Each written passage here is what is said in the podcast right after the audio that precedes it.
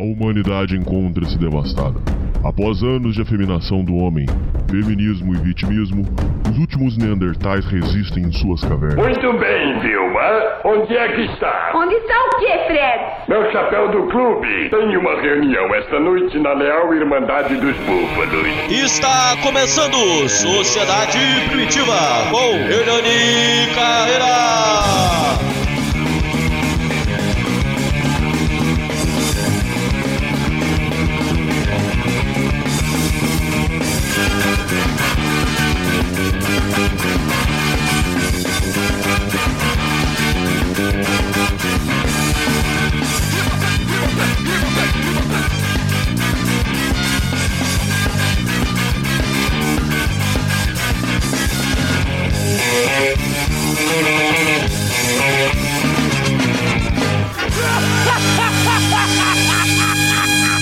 Salve, salve, confraria! Hoje estamos para um programa que foi gravado antes, mas que não ficou do jeito que eu queria. Então hoje nós vamos gravar ele aqui para vocês com muito capricho. Tem uma pessoa que virou uma figura entre os ouvintes e eh, se tornou uma, uma, uma, uma referência para as pessoas. Hoje a gente vai conversar com ele, que é pai de cinco filhos, tem uma história muito louca vários reviravoltas. Hoje quem vem é o nosso amigo Lobo Marombeiro. Fala, Lobo. Fala, galera. É o Lobo Marombeiro aqui na área. Lobo Marombeiro, você tem uma história de vida muito louca e você deu um nó na cabeça do, do, dos ouvintes. A sua história começa de uma infância muito pobre. Como foi sua infância, por favor? Não, é, eu eu fui nascido aqui na, na, num, num povoado a 40 quilômetros aqui da cidade, de floresta. Eu Você tem recordo... sangue indígena? Temos, sim. Eu tenho uma. Eu pareço muito com índio. É uma mistura de, de índio com negro. Uhum. E meu pai sempre foi aqueles cara caprichoso, caprichoso. Ele veio também assim. O pai dele na época era, como se diz hoje, era empresário e criou os filhos com, com bastante. Tipo assim, é, não pode fazer isso, não pode fazer aquilo, e, e com o tempo, assim, já puxando um pouco para agora, eu fiquei sabendo que a cultura do meu avô era assim: quer, quer viver bem, você plante, colha e, e coma. Até porque tinha é, aquele pessoal, aqueles fazendeiros na época, eles tinham um pouco de raiva do meu avô, porque eles queriam que os filhos daquele pessoal mais pobre fosse trabalhar para ele. Meu avô criou no capricho dos, dos filhos dele não trabalhar para ninguém. E, e, e, e levava numa assim de preguiçoso, porque não dava um dia de trabalho para aqueles pessoal com mais condições sabendo dessa história que eu achei interessante. Muito. E, e, e, a infância de meu pai sempre foi trabalhar na roça, sempre foi plantar feijão, botava dentro de um saco, de um, de um vaso, não sei se aí na, na terra de vocês tem isso, vaso. Digamos que. E, e aqui no Nordeste, feijão só dava uma vez no ano. Porque tinha que aproveitar a chuva de janeiro até, até março. Sei. E me lembro que eu comi muito feijão de corda, aqueles feijão. Quando colocava dentro do vaso, quando ia tirar, era cheio de, de bicho, que era chamado gru-grui. Tem até um, dizer, um, um ditadozinho assim que diz, hein? Eu acho até engraçado. Mulher, mulher é igual a feijão de corda. Quando ela não dá, ela, ela dá o bicho. É se não comer, dá o bicho. Mais ou menos. Então quer dizer que o seu pai teve que se virar desde cedo, teve você e não tinha, não tinha moleza. Sim, aí eu também fiquei sabendo, assim, que meu pai era. Ele sempre foi aqueles cara que ele procurou o melhor. Ele foi morar desde de, de seus 18, 19 anos, ele foi morar em São Paulo. Só que quando ele estava começando a progredir lá em São Paulo, ele tinha uma noiva aqui no Nordeste. E naquele tempo as mulheres já botavam ponta. alguém mandou uma carta para ele dizendo que a noiva dele estava nos forró dançando. E naquela época, não sei se vocês sabem, não sei se aí na terra de vocês acontecia isso. O cara que namorasse com a cabocla e não casasse, mexesse com ela, não mexia tirar a virgindade. E não casasse, já teve caso de caba ser capado. Caralho. Sim. Eu fiquei sabendo. Eu tava dando uma. um- conversando com esse pessoal mais velho. E eles me contaram esses fatos. E casava, era o que dava mais morte na, nessa região, era terra e mexer com mulher. Aí, meu pai, como ele já tinha terminado com essa. Naquele tempo era carta. E minha mãe, uma, uma índia, parece uma índia, assim, pele branca, mas o cabelo preto. E papai parece que fixou o olho nela e mandou e disse: Ó, eu vou para São Paulo, mas quando eu voltar eu caso com você. E assim cumpriu a promessa. Eu sei que eu, depois que papai casou com minha mãe, passado dois anos, foi onde, onde papai me teve. O meu pai e a mamãe me teve. Teve eu, fiquei sabendo que eu nasci feio só a porra. Mas para ser o primeiro da família, era bastante criado. Minha mãe tem oito irmãos, nove com ela. Papai tem cinco, mas o pai dele tem mais cinco com outra mulher naquele tempo. Era tradição, tradição de você ter muitos filhos, né? Até para ir trabalhar, para ter mais gente para cultivar a lavoura. E sim, voltando. Quando meu pai morava em São Paulo, ele também teve que vir embora nas pressas, porque um vizinho do meu pai, ele começou a criar problema e ameaçar o meu avô. Tipo, querendo tomar a terra dele. E meu pai, até hoje, ele sempre foi aquele cara meio sempre certo e, e nunca abriu pra nada. Turrão. Sim, até hoje. Ele. Hoje eu, eu, eu, eu, sempre digo, papai, eu acho que o senhor nasceu com espírito de narcisista nato e o senhor não sabe. Eu não entendo muito dessas coisas de psicologia, não. Aí, sei que fizeram uma reunião e do nada meu pai surta e se levanta e diz: Se vocês mexerem com, meu pai, vai ter vai ter vingança. Se vocês têm arma, nós também tem. Aí, só que nessa região da gente tinha aqueles caras que era considerado, todo mundo tinha medo na cidade, que era um, um- um senhor muito valente aqui, que não abria para nada e ele ficou considerado o segundo lampião. Aí ele chamou meu pai, é, tô sabendo que tal pessoa tá mexendo com vocês, ele ainda é meu parente, mas vamos fazer um acordo. Eu lembro, ah, Hernando, quando meu pai veio de São Paulo, todo o dinheiro que ele comprou, que ele ganhou em São Paulo, tu acredita que ele comprou arma? Sério? Sério? E eu fui prova ainda disso. Eu me lembro quando ele casou com minha mãe, quando eu teve, tinha tanta arma lá em casa que eu ficava sem saber pra que aquilo. E até hoje eu nunca peguei numa arma. Aí. Aí esse cara que fez a reunião disse: Você anda com o quê? Aí papai disse: Eu ando com um revólver uma 36. Ah, e que transporta, papai? Isso é bicicleta. E ele? Você anda a cavalo. Aí papai Aí ele, cara lá disse, sim, vamos fazer assim.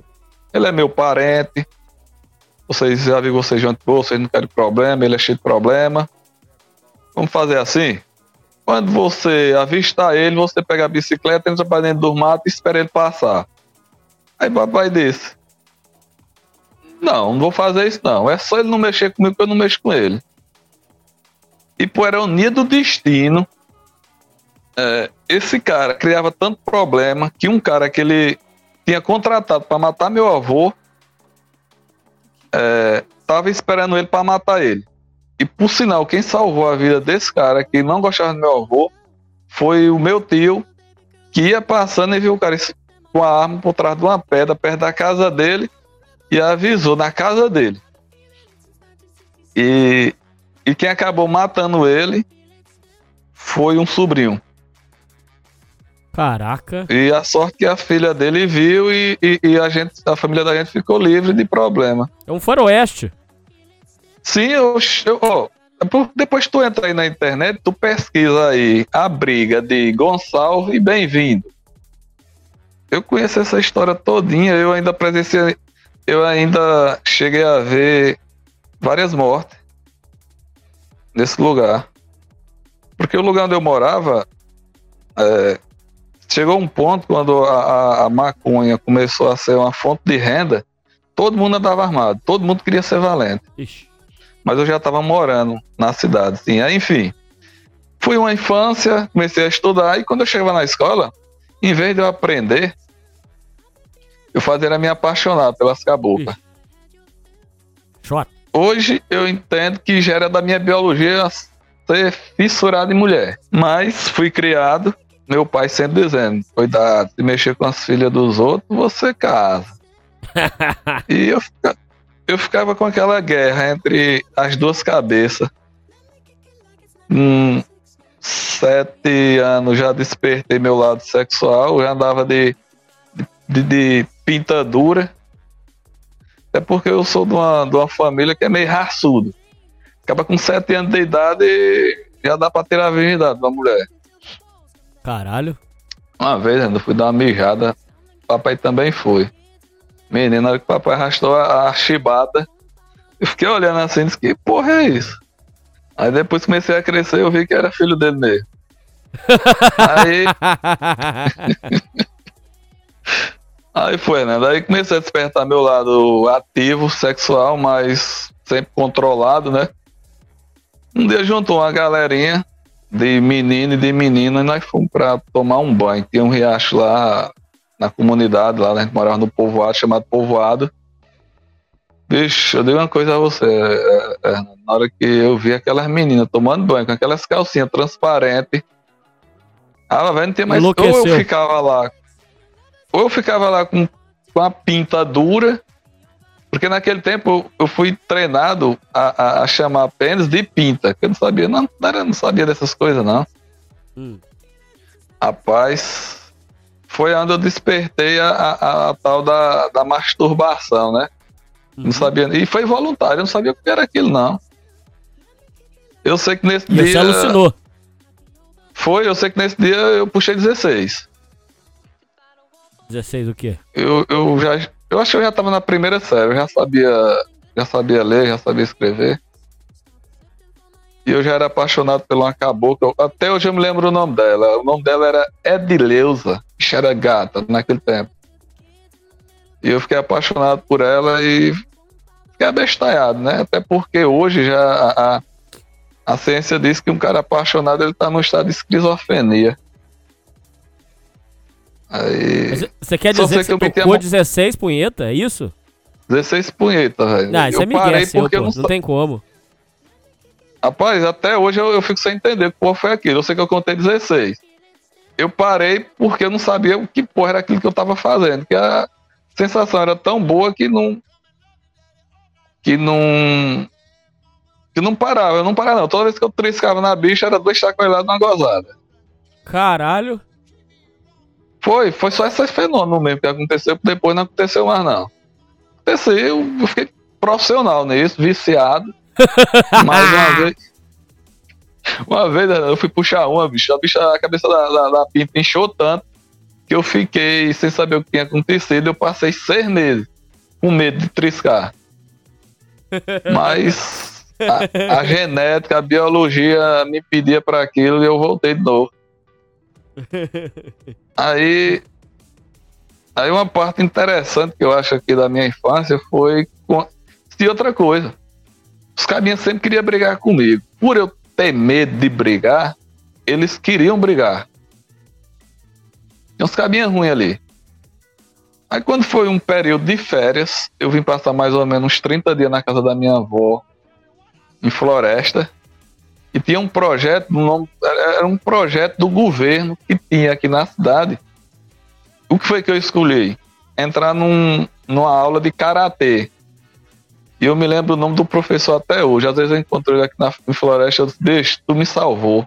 O nome dele era Luiz Cor... o nome dele é Luiz Cordeiro o cara ensinou uns, uns golpes de karatê e não é que eu aprendi rápido. Você ficou bom de porrada? Fiquei bom de porrada e fiquei o chefe lá do, do, do, povoado. Até hoje, quando eu encontro aqueles colegas meus mais velhos, eu disse: Vocês estão ligados que vocês só queriam bregar comigo só enquanto eu não aprendi karatê? aprendi uns golpes. Aprendi uns golpes, sei que fiquei o chefe lá. Todo mundo me respeitar. Aí você não sofreu com, com espancamento, essas coisas mais? Rapaz, foi, aí foi quando eu comecei a apanhar mais. Porque quando vinham brigar comigo só vinha de três.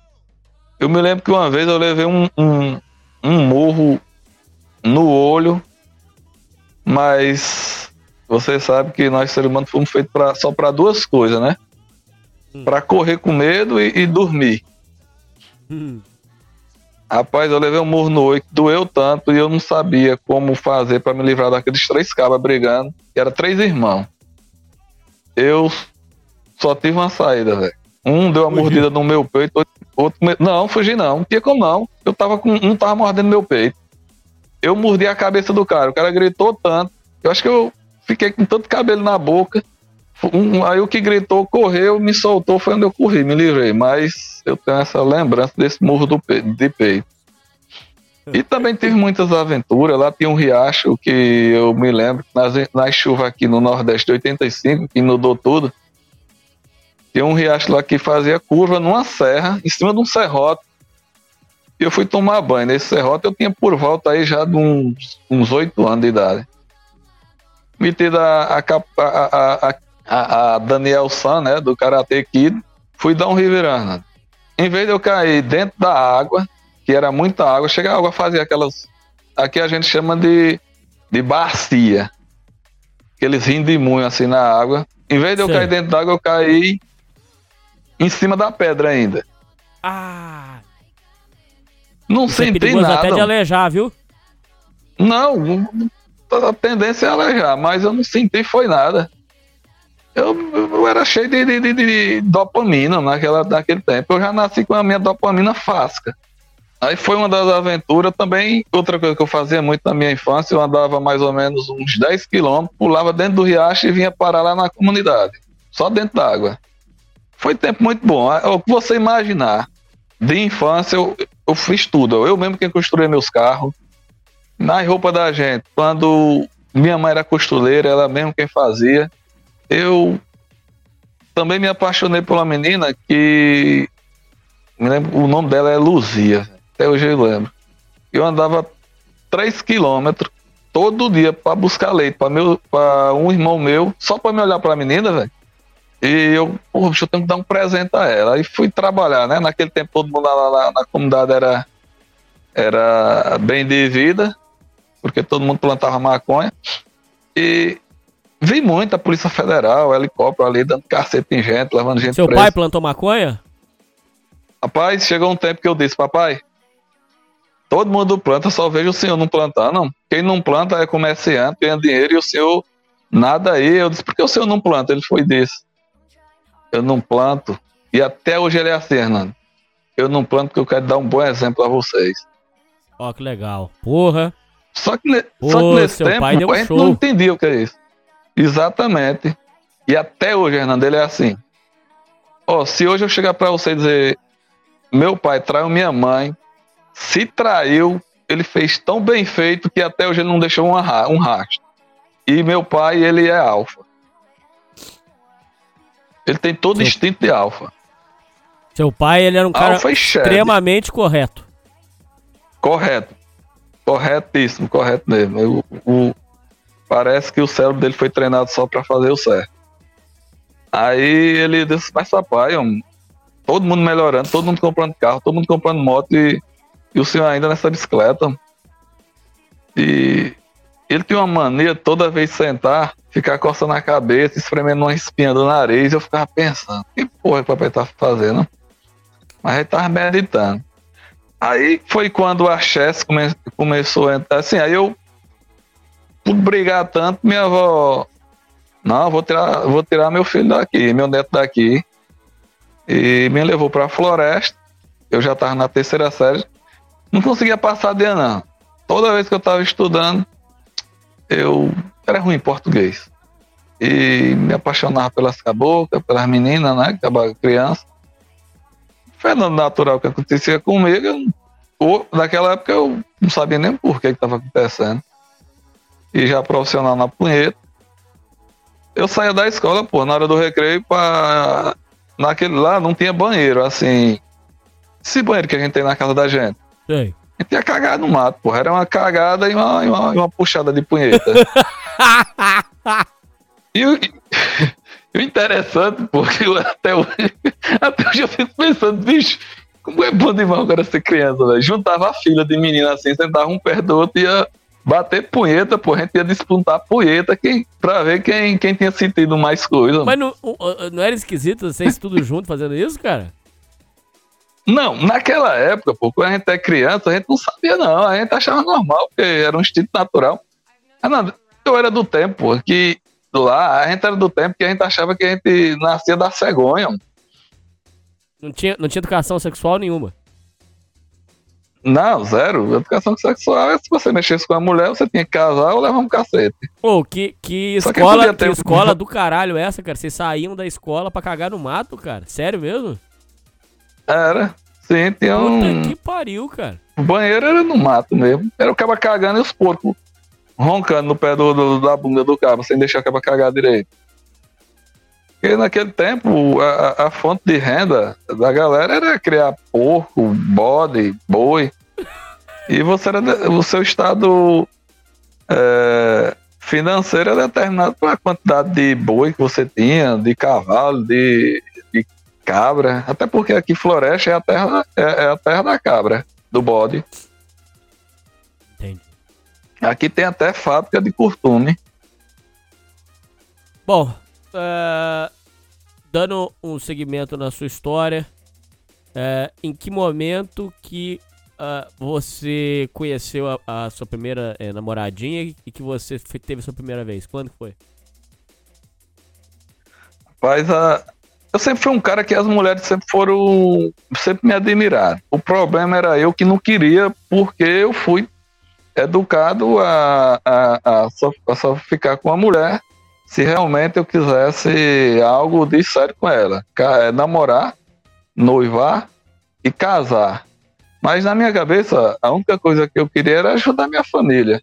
Sei. Eu vim morar na casa da minha mãe. E com 16, com 16 anos eu comecei a trabalhar. Comecei a trabalhar no supermercado. É, com 16 anos, mas nesse período de 10, que eu vim morar com 10 até os 6 anos, Maria, imagina os- o tanto que eu sofri, velho, de me apaixonando pelas caboclas e não podia fazer nada. Com, com que meu pai dizia cravado na minha mente: não mexa com, com as filhas dos outros. Não, você vai casar. E eu olhar, porra, como é que eu vou casar se eu não tenho condições? Aí, com 16 anos, arranjei uma namorada. Só que eu fui criado, meu pai sempre foi um cara muito educado, mas minha mãe me ensinaram a não chamar nome, principalmente esse nome peste. Nós, se nós respondesse a meu pai, esse nome era mão na boca. Eu conheci uma menina, eu vi que ela estava apaixonada por mim. Mas só que toda vez que eu ia pra casa dela, era uma briga danada dentro os, o, o- o irmão dela, o tio dela, a mãe. E os rapazes, digamos, hoje eu sei o termo. Eu sempre usei o termo chamado aquele termo, monkey branch, né? Sempre deixei uma nega quando eu tava com outra. Quando aparecia outra. Eu deixei ela e uma baixinha invocada. Engraçado até hoje que eu acho, foi como eu conquistei essa menina. Eu era colega, de tanto ser reprovado, né? Por causa dessas paixão minha. Eu ficava bestalhado, não conseguia passar. Só em português fui reprovado cinco vezes. Não, eu era tão burro, assim, em escola. Tu acredita que eu fui fazer um concurso de 50 questões, só acertei duas. Bicho, eu, eu tava conversando com um cara, ele disse que isso é incrível. Até você arriscando, você consegue acertar mais. Aí, eu conversei com uma colega minha, disse que tinha achado muito bonita a prima dela, uma baixinha, assim, as perninhas bunduda, boa. Oxe, no outro dia ela tava na minha classe. Ela foi logo pegando meu caderno pra escrever. Olha o papo que eu jogo na mina. Do nada, assim, eu chego e digo: Ei, tu é muito é burra. Ela, Você tá me chamando de burra? Eu estou. Só que na minha cabeça eu era o cara. Até porque eu também tava nem aí, que eu tinha outra cabocla, né? Sei. Aí ela disse: Tá me chamando de burra? Eu estou. Por que eu disse? Você não tá vendo não que eu tô querendo namorar com tu? Oxi, perdi a menina, velho. É lógico, você deu uma. É, você, foi um é cavalo com ela, pô. Sim, mas só que na minha cabeça eu tava sendo o cara, porque eu já tava chegando logo junto, extinto de bruto. Aí, rapaz, aí comecei a espalhar pra todo mundo, minhas colegas mais próximas, que eu tava apaixonado por essa baixinha. Aí era todo mundo, meus colegas, meus, minhas colegas, ei, acabou que tu é apaixonado por desceu pra roxo, trocar de roupa, ia pisar, ia bater lá. Quando foi um dia, assim, voltando. Quando foi um dia eu marquei, eu tive a oportunidade de conversar com ela. Ela disse, não, vamos fazer o seguinte, vá pra rua no domingo. No domingo tem uma tradição aqui na cidade de ter uma difusora e a gente dança lá. Bicho, eu gostava de jogar bola. Eu, ó, eu gostava tanto de jogar bola. Eu era tão ruim que os caras diziam, "Ah, meu tio, porque eu tenho um tio que ele já foi profissional, já jogou nesse time aqui da, da região de Pernambuco, tudo. E uma vez o bicho fez um gol contra o esporte que saiu no, no Diário de Pernambuco. Jornal do Comércio, mas a matéria, o nome mais bonito que eu achei foi esse. O nome dele é Paiacan. Paiacan, caça e mata o leão. O bicho fez um golaço da porra. Ele jogava no, no Cabense nesse tempo. Sei. Aí, vendo ele jogar, eu também despertava o futebol, mas eu era ruim. Eu era mais de marcação e corredor. Uma parte engraçada que eu acho. Disseram que não era pra me levar mais, não. Eu sei, "Oh, pois eu vou. Eu amarrei o quichuto. Naquele tempo era quichuto, não sei se tu lembra. Que Lembro. não é do seu tempo, não. Eu amarrei Que chute era um sapatão o preto. quichute. Sim, um cadastro que dava um- bem um metro. Eu amarrei o quichute na minha, na minha, na minha, no meu pênis e pensava, na hora que ele puxar, vai puxar o quichute debaixo da cama e vai me acordar. Rapaz, eu amarrei, a dor foi tão grande. A sensação foi tão grande que eu passei foi a noite, a noite toda acordada e, e- e acabei em treinar. Não, eu tenho um gás da porra. Na hora que eu fico pensando, porque que se eu tivesse me ingressado em algum esporte, em termos de resistência, eu era o cara. Aí, eu sei que eu acabei indo e. Acabei até que eu aprendi a jogar bola. Eu- Hoje, se botar pra me jogar bola, eu me sinto um, um- um jogador bom. Sim, aí Mas quando foi que você tem um, acertou a um primeira torneio menina? aqui, eu fui inventar. Como é? E quando foi que você acertou com a primeira menina pra falar assim, agora, agora vai. Sim, sim. Agora vai. Aí eu peguei, tomei uma, uma cerveja, eu nunca tinha bebido. Hoje porque foi bêbado. A sorte que eu tinha acabado de comprar um colchão novo, vomitei tudo. e perdi, ó. De conhecer a menina. Mas da outra. No outro domingo deu certo. Acabei dando o primeiro beijo na, na mãe dos meus filhos. Na futura. Aí, comecei a Caraca, namorar Lobo. Então ela, quer dizer que a eu sua com- primeira namorada já foi a mãe do- dos seus primeiros filhos, cara. Foi, a mulher mesmo que eu namorei mesmo foi a mãe dela, dos meus filhos. E o pior que, que quando eu comecei a namorar com ela, ela tinha 15 anos e eu tinha acabado de fazer 17. Sei. Não, eu ainda tinha quase, eu tava, tinha quase 16, 17 anos. Aí comecei a namorar com ela, eu sempre gostei de desenhar, fiz logo aquele desenhão, eu e ela, o primeiro beijo, ela ficou logo admirado, cara, e foi que acabou ela se apaixonando por mim. E quando ela. E você quando ficou ela- apaixonado também? Isso aí. Rapaz, Fernando, eu senti uma química tão grande no. Eu tinha que usar duas órgãos. Sabe aquele cara que vai pra casa da namorada com pênis elétrico e vocês, pô, velho, todo mundo vai se ligar aqui. Eu, eu chegava com pênis elétrico e saía. E era só beijinho. Como eu trabalhava pesando açúcar, arroz, eu pesava muito açúcar e muito arroz numa máquina que tinha lá.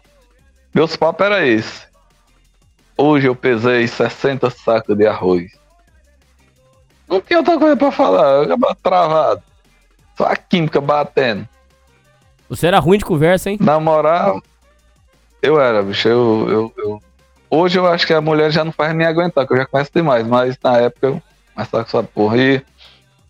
Mas era um... eu acho que hoje eu aconselharia qualquer pessoa ficar calado, em vez de estar conversando muito. Aí comecei a namorar com ela, né?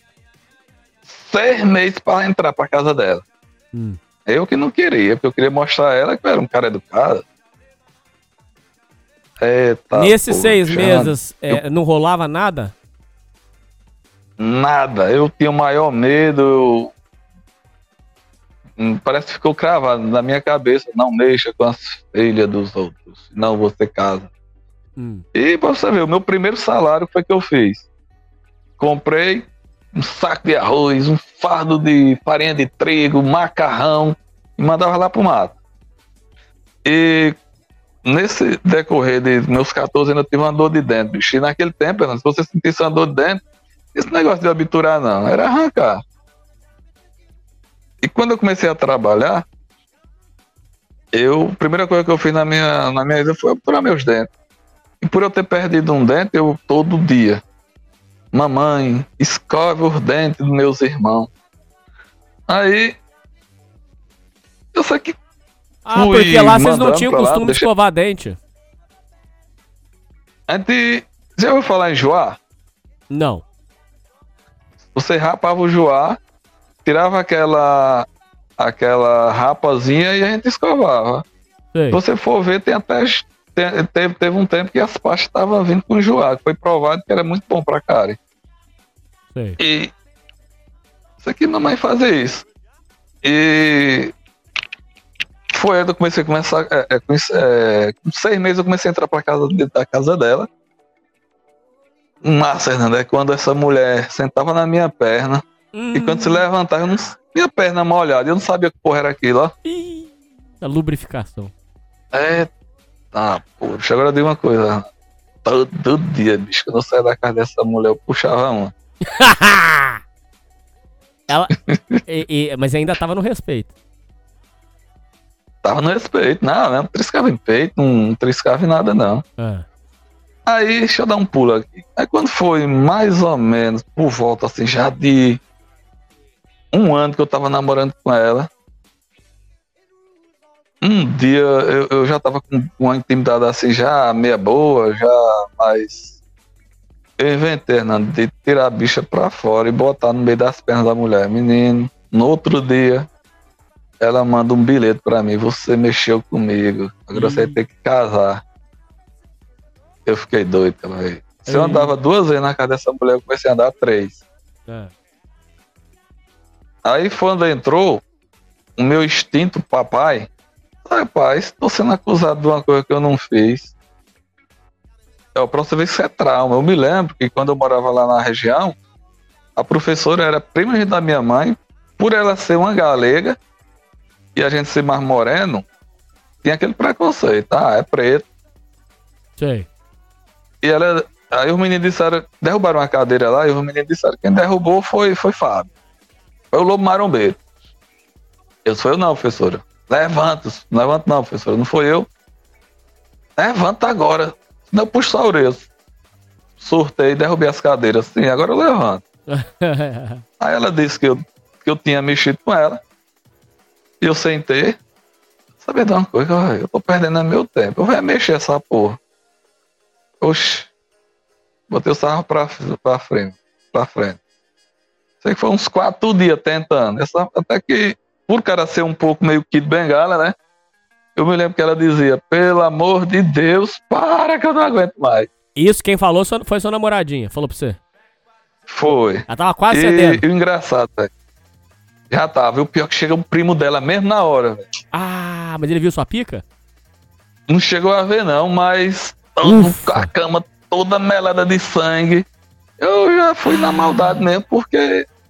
E tive que enrolar ela. Eu faz, fiz ficar dormindo aí, que eu vou me ajeitar aqui. Você que acabei tirando. Mas, Resumindo, mas sangue por quê? Você, você descabaçou ela nesse dia? escabacei. Ai, ai, ai. Gozou dentro? Porque eu não aguentava mais a pressão psicológica, dizendo que eu tinha feito uma coisa sem eu ter feito. Até hoje eu sou assim, não diga que eu fiz uma coisa não que eu acabo fazendo. Não, acho que hoje eu não faço mais não, hoje eu não tenho mais... Hoje eu sou um cara totalmente controlado. Mas Aí- quem que tava falando que você descabaçou a menina? Quem que tava falando? Ela mesmo, ela. Ah, aí você ficou puto. Ah, entendi. Aí você, falou, você ficou puto, puto e- assim. Então agora eu vou arrancar mesmo. Vou arrancar. Mas Ah. precoce, pô, eu não podia triscar. Depois não acabei engravidando. Foi na quebra do cabaço. Sim, só vi essa mulher. Ah, enjoo. Eu disse, que porra é isso? Tô com enjoo aqui. Aí tem uns colegas mais próximos. Eu disse, bicho. Quando eu peguei a mulher aí, uns dois meses depois, aí a, e a mulher parece estar tá enjoando. Aí eu, eu, sem querer dar muito bobeira, sem querer dizer a minha família.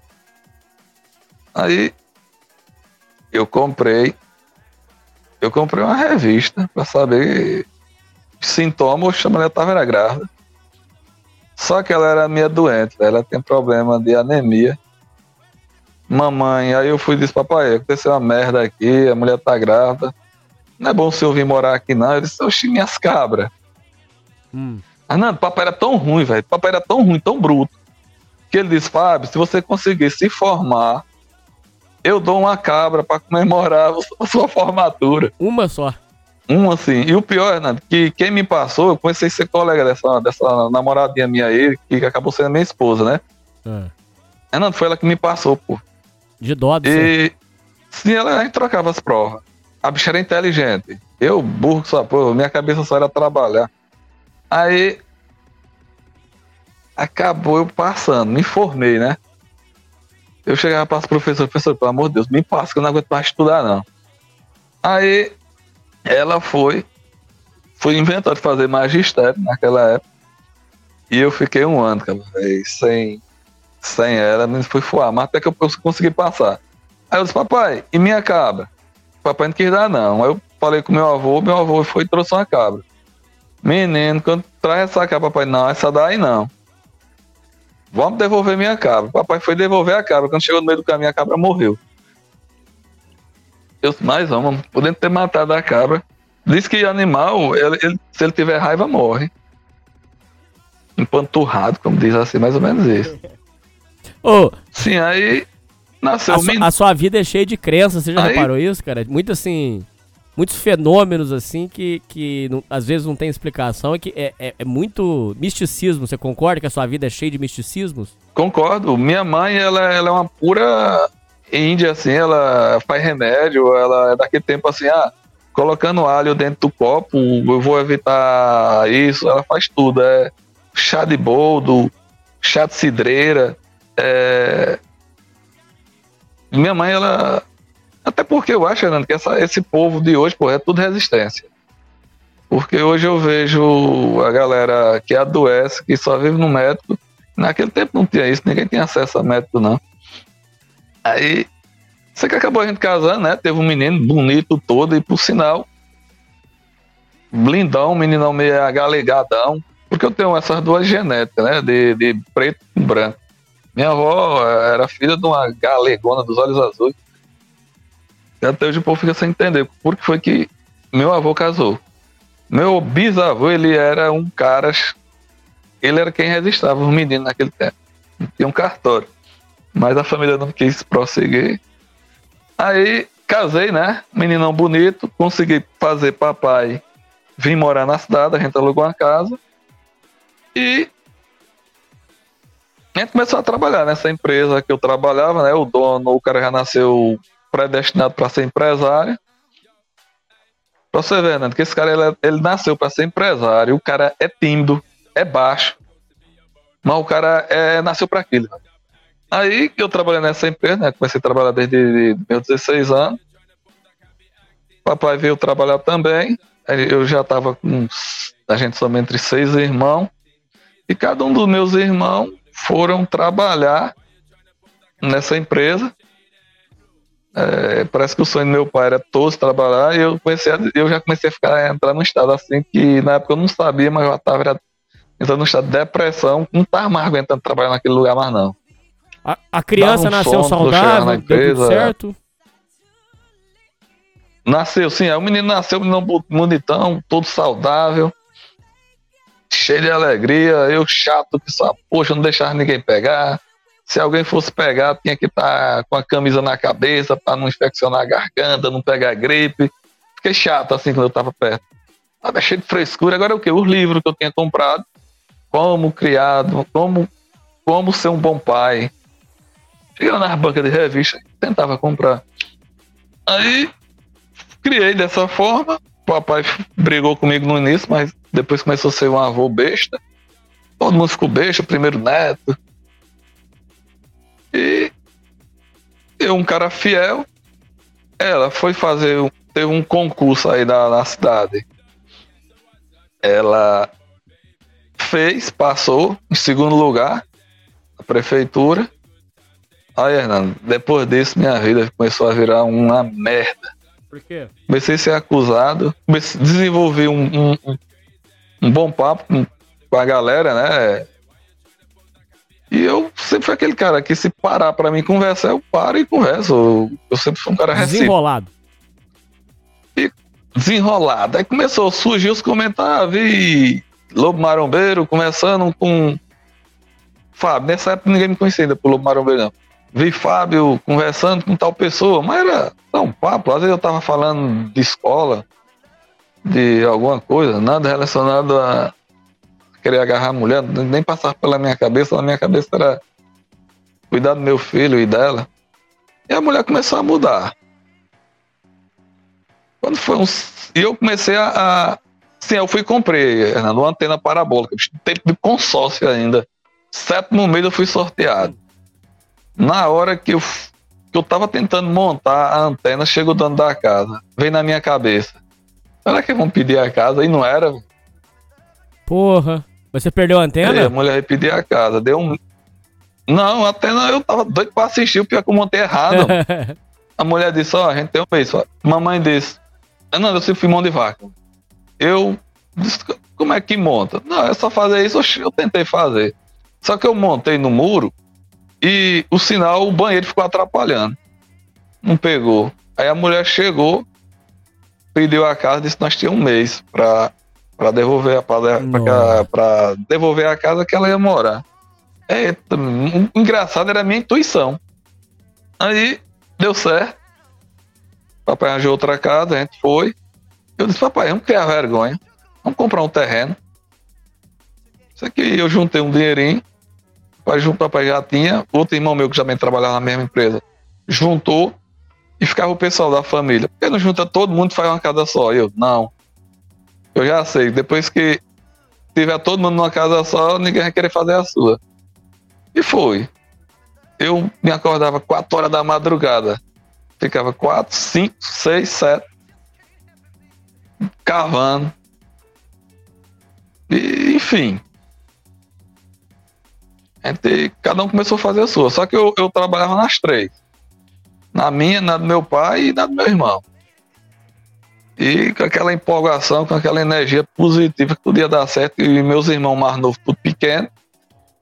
E não tinha como eles trabalhar ainda. Minha irmã já começou a trabalhar no banco. E, e a mulher começou a surtar. É que. Aí você. A gente tem que morar numa casa. Eu só não tô construindo. Beleza, né? Se acalmava. Quando foi um dia lá na empresa, primeira festa que. Vocês devem falar naquela banda chamada Caviar com Rapadura. Um dos cantores de frente era aquele Berg Rabelo. Não conheço. Ficou até famoso aí, que tocou em calcinha preta. Aí eu fui dizer brincando, eu sei, eu vou pra festa. Ela disse, se você for, me separa. Eu nem ia, Hernando, pra festa. Cheguei lá na empresa. É, fui, fui dizer, brin dizer, eu sabia, a mulher disse, se eu for, vai me deixar. Aí meu irmão frescando, brincando também, disse, ah, cara, eu ia. Após eu não botei na cabeça que iam. Quando eu cheguei em casa, quando eu cheguei em casa, eu disse, mamãe, De pirraça. engomar aí minha roupa. Me lembro como hoje, uma camisa preta, que eu, eu, eu apelida- apelidava ela como a domingueira. Meu cérebro só pedia pra mim vestir aquela camisa, que eu me achava o boy. E eu saía com ela, Renan, tudo, as festas da cidade. Aqui sempre foi uma cidade que tem quatro festas no ano. E ela pegou o menino e foi embora. Pegou o menino e foi embora. Fala a verdade, Lobo. Essa primeira esposa que você teve, você traiu? Fala a verdade. Não, eu não, eu não, não traí ela, não. Mas eu vou falar a verdade. Tudo que Não eu falar, mesmo. falar aqui eu não tô mentindo, não. Aí eu não, traí, não tinha traído ela, não. Aí ela foi embora. Cara, não, diga uma coisa tua. Eita coisa ruim da porra. Passei oito dias chorando, calado, mas não demonstrei a ninguém que eu tava mal. E como ela saía do trabalho de 5 horas e 21, um tal de uma bebeção de água, saía, a empresa era bem pertinho da casa que nós estávamos morando, né? Mais ou menos 100 metros. Eu dizia aos colegas, eu vou ali em casa, velho. Mas não, era só pra olhar pra ela, velho. Saudade da porra, aquela vontade daquela pregada. Sem ter ninguém pra pregar, velho. E já não era mais de, de puxar uma. Já tinha esquecido já. Já tava no estado já, eu não sei o nome que dá isso. Eu, meu negócio era ir almoçar uma pregada. E dormir uma pregada. Eu acho que tu já passou por essa fase aí, que quando você vai dar uma pregada, você diz, rapaz, eu, eu vou dar É. logo é duas. Aí ela, ela só andava em casa pra ir pegando as roupas. Pra pegar as roupas e pegava e eu, porra. Aí ela, eu vi que ela não ia voltar mais. Eu também não dei o braço a torcer. Aí foi logo no, isso foi no mês de junho, de outubro. Outubro foi. De outubro. E quando foi. Aí foi em, em dezembro, tem as festas aqui, que é o padroeiro aqui da cidade, Bom Jesus dos Aflitos. Quando foi, eu só vai pra rua. mano. Quando eu chego lá e conheci um cara, ó, o destino, por isso que eu digo a tu, Hernando, se eu dizer uma coisa, pode marcar que acontece. Eu, um tempão, se eu conversar com esse cara, eu, hoje ele puxou um assunto comigo, do nada, e hoje eu tô falando do cara. Ele, Hum. ele tava dançando uma caboclinha assim que eu achei interessante. Comecei ali perto dele, e eu achei uma cabocla interessante, mano. Baixinha também, bududinha.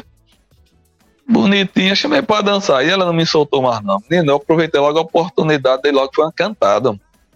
Sabendo que era sem sucesso. Poxa, do nada chegou a, a, a, mulher, né, que ia embora, o meu menino, jogou no meus braços. E meu menino bonitão, foi aí que eu vim dar o primeiro beijo em outra mulher. Ela jogou minha irmã e as negras. Quem é esse menino? As negras, quando eu falo, é um modo que eu chamo as mulheres. Que esse menino fala? É seu, eu sou chefe. Que menino lindo, deixa eu pegar. O menino tinha mais ou menos já uns. Tinha uns dois anos já, esse menino. Foi aí onde eu dei uma cantada lá numa cabocla e essa que eu cantei não me quis. Depois a gente conversa. Se liga nessa cabocla. Depois a gente conversa. Aí. Sei que eu acabei dando um beijo em outra.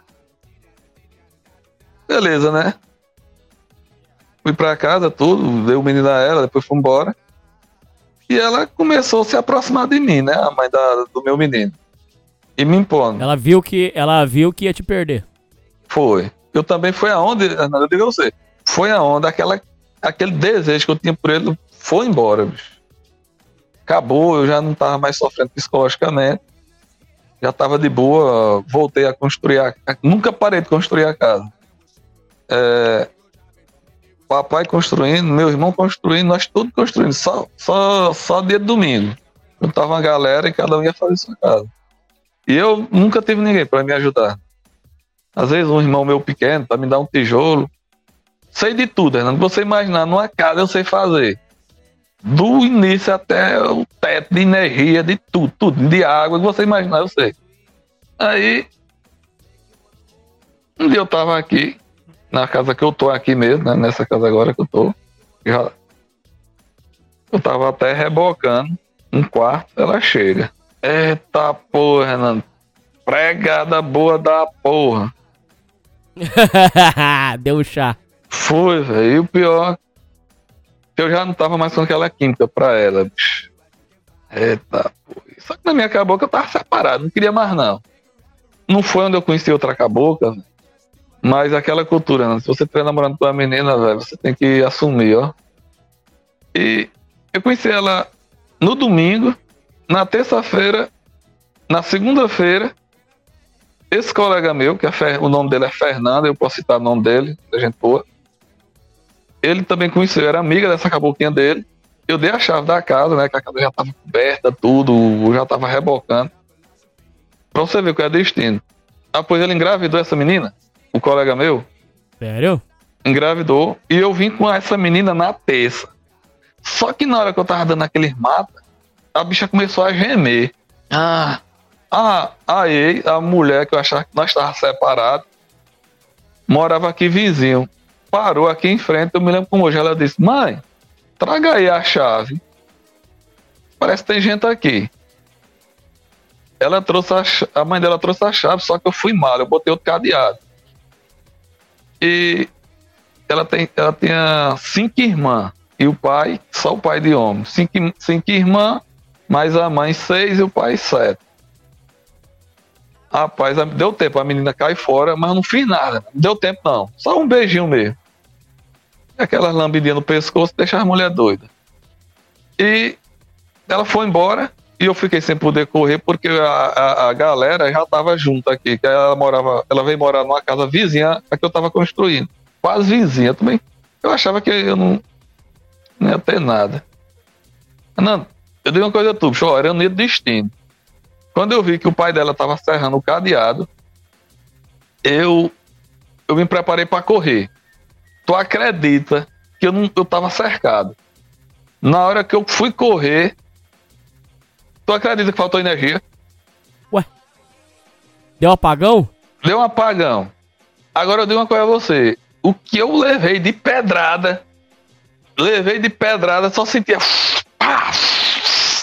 Eu cheguei em casa contar meu pai. Eu pensei As que meu pedrada pai... era, da, era da irmã dela? As irmãs, ela, ela tinha cinco irmãs, me cercaram. Foram unidos Mas o, elas, queriam, elas queriam se vingar porque você iludiu a menina, vamos colocar dessa forma. Não no é que você caso, iludiu, mas na cabeça delas. No caso, as irmãs dela achava que era um sem, eu tava eu tinha sido um sem futuro porque eu tinha trazido a menina para aqui, para casa. E na cabeça dela, aqui tem aqui não é cultura não. Já é daquele tempo, que para casou tem que dar uma casa à mulher. Aí Aí você quer meter de pé em mim. mas não acertou uma. Eu cheguei em casa, fui contar para papai. O papai me chamou logo de sem futuro, que era um sem futuro. Papai nunca foi muito de apoiar nada que eu fazia. E eu disse, pai, vou voltar, que faltou energia lá, ninguém sabia que foi eu. Voltei. Quando eu cheguei, aí falei com o pai dela. E aí, seu Paulo, foi que aconteceu? Eles, nada. Eu era meio caladão, nada. Aí eu cheguei pra ela e disse, o que foi que aconteceu aqui? Ela, seu cachorro safado, você ainda pergunta, pois não era eu não. Um colega meu que eu emprestei a chave, eu tava em casa, chegou, chegou na estante dizendo que vocês acuaram ele de pedra, porra toda, e ó, cuidado, ele é de uma família braba aí, mas vocês pararam com isso. Se Resumindo, foder, cara. Vai que foi, mentira foi, podre. Foi, foi, foi, eu menti. Aí, oxi. Beleza. Lembro dessa história da menina que eu dancei na rua e lembro da história dessa menina que eu conheci, que era amigo da, da mulher do meu colega, que pegou meu menino, que eu dei um cheiro e depois marquei com ela. Aí foi o que aconteceu. Cheguei aqui em casa, isso foi um, um, um dia de terça, quando foi mais ou menos na quinta-feira. Quando eu cheguei aqui em casa, hum, televisão, guarda-roupa, cama, tudo. Oxi. Ela tem uma chave, entendeu? Tudo. Eu sou. Oxi. Eu vou ficar aqui, ó, doido pra dar uma pregada. Aí ela olhou pra mãe e disse: Mãe, ele vai ficar aqui. Pode ir pra casa. Oxe, sai mais não, Hernando. Só que eu continuei na casa do meu pai que eu tenho um propósito. Só vou morar com você no dia que meu pai estiver na casa dele. E assim. Nesse cumpri... inteirinho, que, aonde que tava a mãe do seu filho? Não foi ela que comprou, comprou um estante, comprou tudo ah, e. Tá, então é isso. Pera aí, é porque é isso que ficou mal explicado. A, a sua. Então é o seguinte: a mãe do seu filho invadi, invadiu sua casa, mesmo separado, comprou os móveis e ficou lá. Ficou lá. Só que quando eu cheguei aqui, quando eu olhei, eu disse: Caraca, eu fiquei admirado. Eu disse, Caraca, velho. Resumindo, eu também não saí mais, não. Nós voltamos. Só que eu continuei lá na casa e E as outras mulheres largaram você? Não. Aí foi o que aconteceu. Essa menina eu só tinha dado um beijo, foi o segundo. Eu dei um beijo lá na festa. E esse encontro que eu tive com ela foi meu segundo Uhum. após. Aí teve uma morte aqui na cidade que mataram o prefeito. Essa briga aí, você procurar na internet, tem Ferraz e Novaes. Aí mataram o prefeito, eu tava lá e chegou uma irmã dela. Ei, mãe quer falar com você. Aí você já se ligou a bomba que, que, que era, né? E essa menina, Hernanda, era irmã de um colega meu de trabalho. Linda. Aí eu fui, né? Quando chega lá, eu pensei, não, eu tô separado mesmo, eu só fui dormir lá mais a mulher mesmo. Disse que ia voltar. Não foi traição. Na minha cabeça, não. Aham. Aí quando eu chego lá, Hernanda, a mãe botou a menina pra sentar com as pernas abertas pra meu lado. Meu sonho, Hernanda, era ter duas mulheres. Meu avô tinha. Aí ela. Aí ela a começou. mãe queria empurrar a menina pra você. Foi. Depois eu fiquei sabendo que essa, ela casou as filhas tudinho assim. Se o cara passasse a mão no, no- na vagina dela, já era sinal que tinha que assumir. Aham. Aí, Pô, a cultura nordestina é, é cabra da peste purinho. aí o que aconteceu? Ela perguntou: Você mexeu com minha filha? Eu disse: Não. Eu juro pela cruz de Deus. Tô mentindo, não. Na hora que ela abriu as pernas assim, eu fiquei pensando: Vai dar merda. Vou perder até a, a, a mãe do meu menino. que Eu não sei nem se ela me quer. Mas como ela já deixou entrar lá. Na, na hora que ela abriu as pernas, você mexeu com minha filha? Eu disse: Mexi. Ah! Aí eu disse, E o que é que tem? Eu só tinha dado um beijinho, né? E chupado, passado a língua no pescoço dela. E eu doido pra mexer, menino. Veja aí onde entrou os caprichos do meu pai. Essa mulher fez reunião em cima de reunião pra me casar. E eu dizendo a papai que tinha mexido, eu doido pra casar. que Meu sonho era, era testar outra, outra, outra periquita, que eu nunca tinha testado.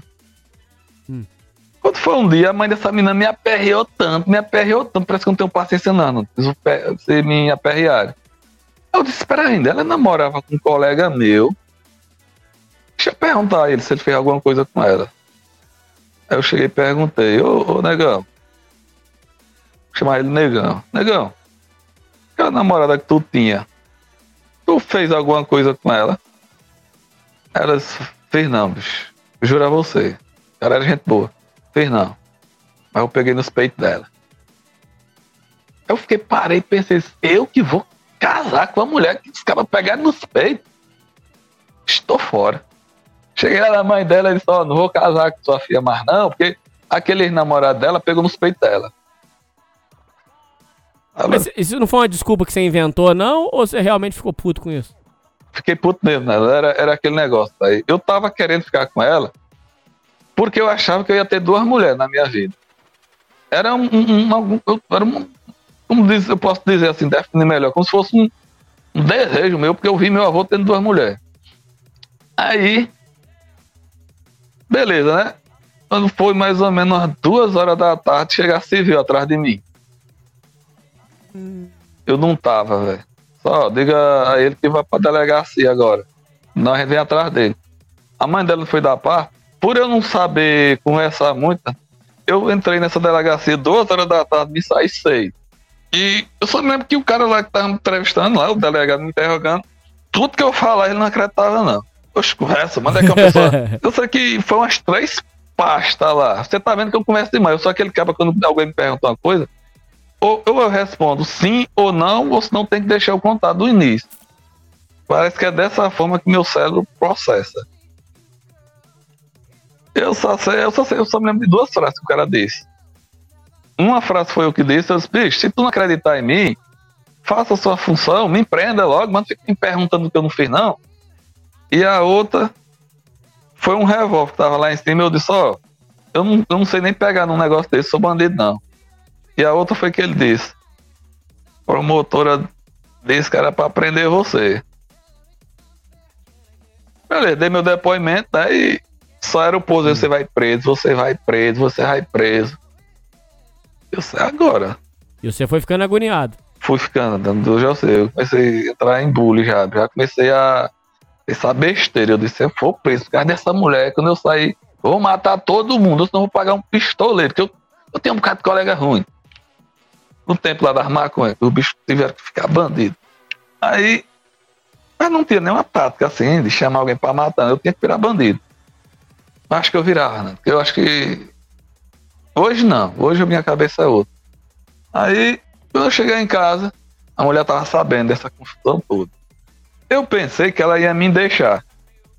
Ela começou foi me ajudar. Ué? Foi. Já comecei a ficar mais aliviada, assim. E o irmão dela começou a pegar no meu pé. E aí, vai assumir minha irmã? Eu disse, bicho, como eu vou assumir? Eu não fiz nada, não, pô. Não, mas agora já tá. Já deram parte e não você vai ser preso. Eu disse, tá bom, vou. Agora eu vou deixar a mulher e vou deixar a mulher e vou, vou começar do zero com tua irmã. Ele disse, não, eu faço o seguinte, você vai morar lá em casa. Eu disse, pois tá bom, pois compre tudo que eu, sábado eu vou. Fernando, eu nunca tinha bebido pitu na minha vida, que aqui é a terra da pitu. Eu disse, vamos, os colegas, vamos fazer a despedida de solteiro? Eu disse, não, pô, mas primeiro eu tenho que dizer a mulher que vou deixar ela pra ficar com a outra. Tomei essa latinha de pitu, chamei a mulher, dei logo uma pregada de despedida saí logo com as pernas tremendo. Passei na casa do papai, disse a papai que ia assumir e bebo.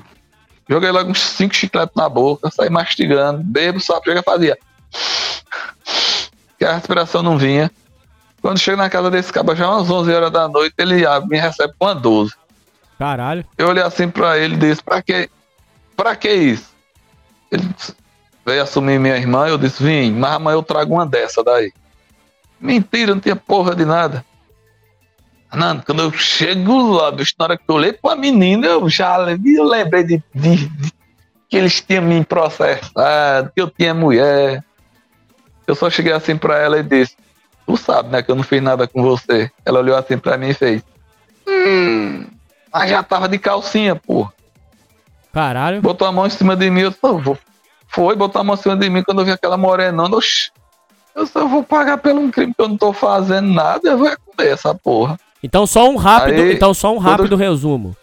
Você deu Sim. uma última metida na sua ex-esposa, comeu ela, saiu chapado, Sim. foi na casa da, da, do irmão da menina que, tava, que a mãe te processou, a, é, fez, deu parte contra você, chegou lá, ela tava de calcinha, você não resistiu e, e, e pei, comeu ela. Foi. Quando chega lá, ela tava de calcinha, tinham comprado um bocado de coisa já, tinham comprado cama nova, mosquiteiro, um quarto completo para essa menina. Eu cheguei lá, ela disse, eu disse, você sabe que eu não fiz nada com você, né? Ela disse, ela só fez, hum, mas quando eu vi aquela, aquele corpo ali em cima da cama, eu, e era um desejo de consumir, porque eu tava seis anos convivendo com a, com a mãe do meu menino, e não tinha conhecido outra mulher, e sendo acusado de tudo. Aí, quando eu fui lá, não, depois a mulher não era virgem. Ó. E aí? Vixe, era virgem, velho. Sangueira. Eu disse, eu já tô lascado. Vou ter lascado mesmo, eu vou botar um sarro pra cima. tentei, tentei, não consegui porra de nada, velho. Ah, não entrava? Ela disse, aí, vamos deixar. Entrou não. Ela disse, vamos, vamos tentar amanhã, já tá tarde. Ela fez lá umas coisas em mim lá.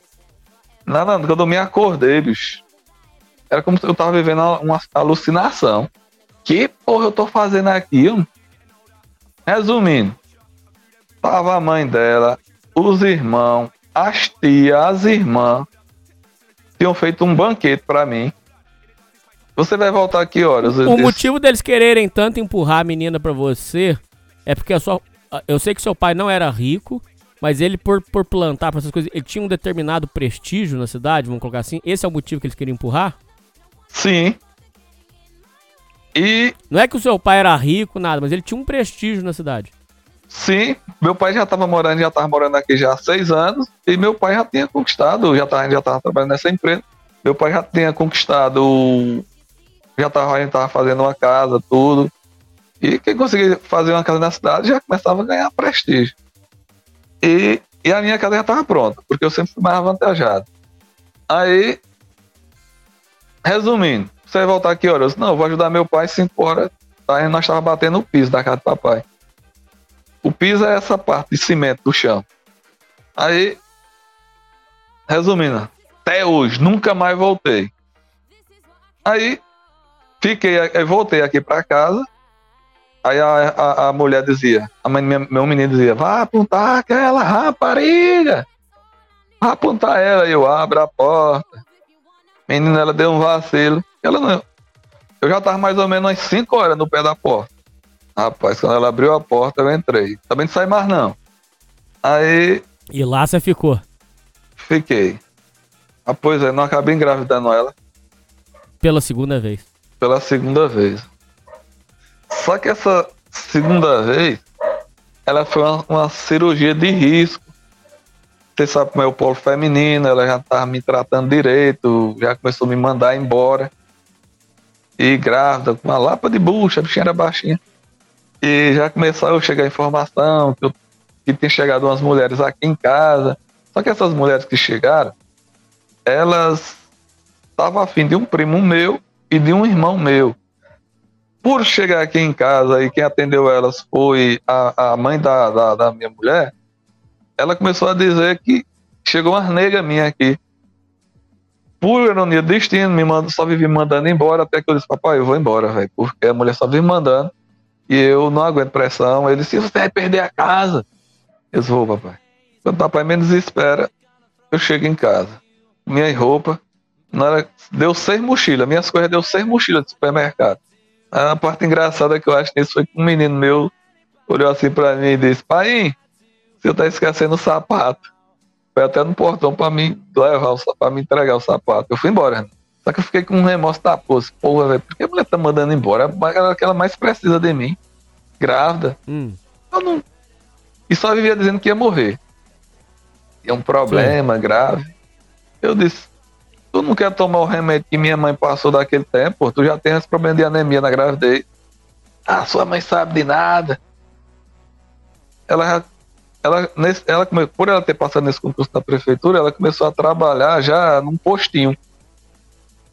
E eu acho que um, a parte mais química é, é, é o médico ela tá indo mais pro. Eu acho que virou aquele caso, né? Que a gente sempre diz: quando a mulher começa a ficar empática com você, não adianta você insistir mais, não. Eu fui embora. E, resumindo, ela morreu. Ela morreu exatamente do que, cara? E foi no parto que ela morreu? Nove dias depois, ela, que ela teve o parto, foi cesárea. No laudo, no laudo de óbito dela, diz que foi infecção generalizada, né? Porque ela é, é, o lugar lá não tinha higiene? Pai, a gente só sabe, foi por causa no laudo que ele disse que ela sentia muitas dores no pé da barriga, ela estava também com infecção na bexiga. E dizem que quando faz cirurgia com infecção, é danado para dar esses tipos mesmo de da infecção, por exemplo, na bexiga e atingir outros órgãos. Tipo uma sepsia, né? A bactéria da, atinge outros órgãos e acaba morrendo. Sei que nove dias depois da gravidez ela morreu. Aí, chega aqui no velório. Sua cabeça enlouqueceu. Pois, sabe o que eu fiz? Hum. Lembra daquela cabocla que eu disse que eu dancei com ela no passado? Que uhum. ela chegou e entregou o menino. Uhum. Eu fui bater lá na casa da menina e disse: Ei, tô solteiro e não namoro com ninguém, não. Você disse que não queria namorar comigo porque eu era casado. Ela descobriu que eu era casado. Aí eu acho que ela ficou até sem entender nada. E ela me quis. Aí cheguei aqui no velório. Cheguei aqui, primeiro ela ainda tava na, na clínica, né? Foi numa clínica. Porra, Lobo, você não respeitou nem o velório, cara? Sério mesmo? Respeitei, Papo reto? Respeitei porra de nada. Tava puto da vida. Quando eu cheguei aqui, a irmã dela foi me dar. Eu fui dar um abraço na irmã dela. Eu levei foi um murro. Aí foi onde eu fiquei mais puto. Mas fiz meu papel aí, pelo menos para os vizinhos, para os colegas, para a sociedade. Eu fiz meu papel, que estava num velório. Mas para a família dela é como se eu quisesse todo mundo sair daqui. Entendeu? Entendi. Lembrou que eu disse que eu era bruto também naquele tempo? Até enquanto não Sim. me desafiasse. Aí. Você era imaturo. Imatura, é. Hoje a palavra que se encaixa é maturidade. Aí tem o velório todo, diz que, eu não sei se aí tem essa tradição, que a gente não pode ir para velório de esposa, senão todas que arranjar morrem. Só que antes disso, antes dela morrer, eu tinha ido no macumbeiro. Sei. O macumbeiro tinha dito, ó, se você casar com essa mulher, ela vai morrer. Mas o engraçado, que quando a gente tava nesse macumbeiro, foi que meu irmão também tinha uma namorada. Meu irmão chega pro macumbeiro e diz, eu levei Gaia, aí eu não aguentei e comecei a rir. Aí ele olhou assim pra mim e disse, você é um palhaço, macumbeiro. Meu irmão até hoje ele é sério, velho. E aí? Levou mal. Eu comecei a rir, e o Marco não chamou de palhaço, e realmente eu sou, não. Eu sou um cara que eu levo as coisas na brincadeira, mas quando é sério, é sério. Aí, e no dia que ela morreu, pô, o macumbeiro chega lá na, onde eu trabalhava, pediu 5 quilos de milho.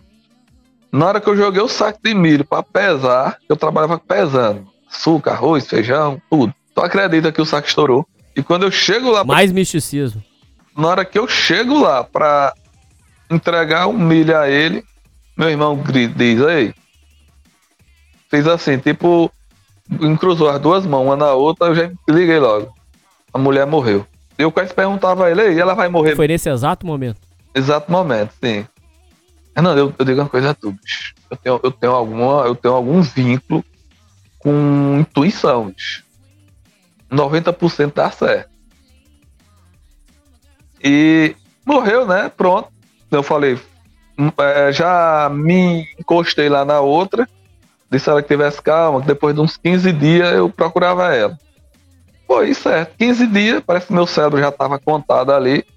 Procurei ela, com três meses já estava com ela grávida. Você conheceu ela, pouquinho tempo depois, ela engravidou e, e aí você já teve o seu terceiro filho. Foi isso? Foi, foi sim, sim. Então foi de um flashback que. que, que um flashback das antigas que, que rolou. Foi, eu já, já tinha. Já tentava conversar com ela, né? Naquele tempo não. Era carta, a gente mandava uma carta e não recebia a resposta. E a gente ficava aguardando se tivesse aquela oportunidade de encontrar na rua para a pessoa abordar, né? Aquele instinto de macho mesmo, né? Chegar junto. Se a mulher quisesse, tudo bem, se não, só partia para outra. Você então, você foi morar com ela? Como é que foi? É, eu, eu conversei com ela, né? A, a ex faleceu, né?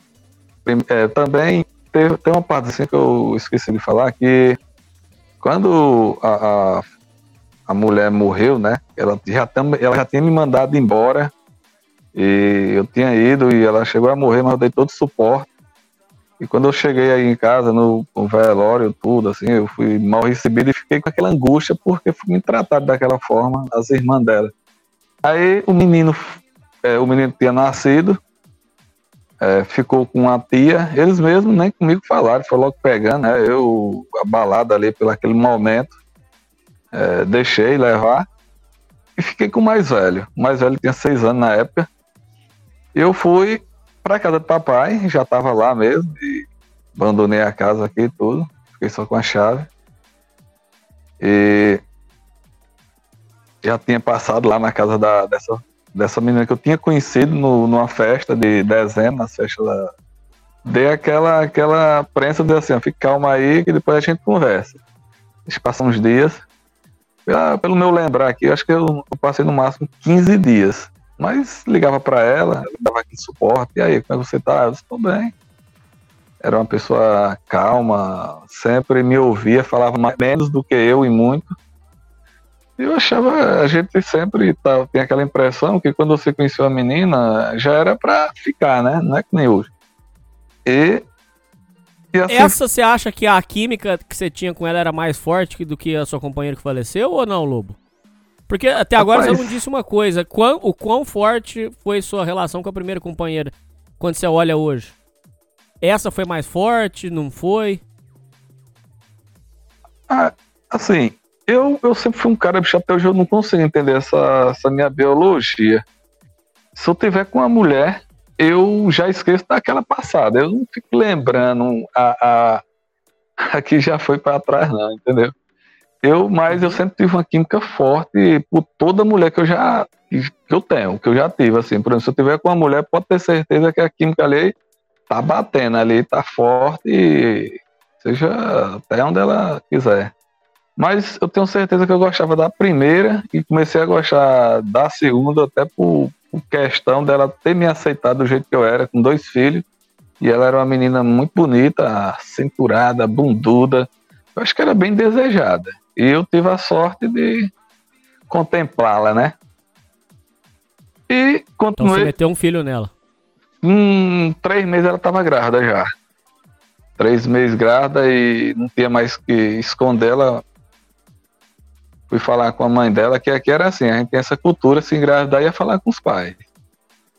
Aí a mãe dela... Essa é aquela que você dançou com ela lá atrás. Sim, foi a que eu dancei na festa, que a ex a falecida tinha jogado o menino nas minhas mãos.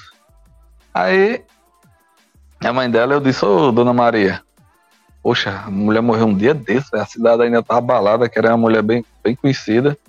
Ela era professora. Ela trabalhava no sistema aí da, da saúde. Mas não era professora, não, ela trabalhava na, na, na saúde.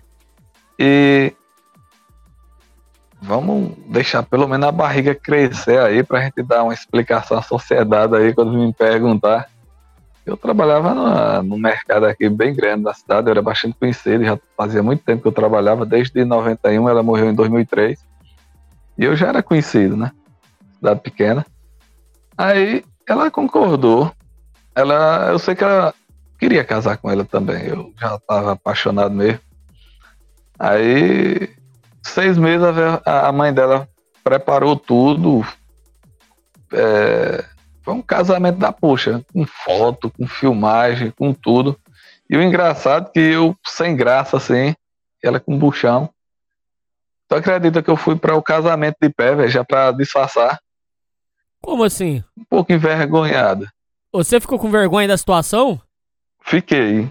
Porque a gente tenta mostrar para a sociedade uma coisa, mas o mas a gente é ser humano, a gente fica assim um pouco. Caramba, velho, o que foi que eu fiz? O que é que eu vou dizer mais na frente?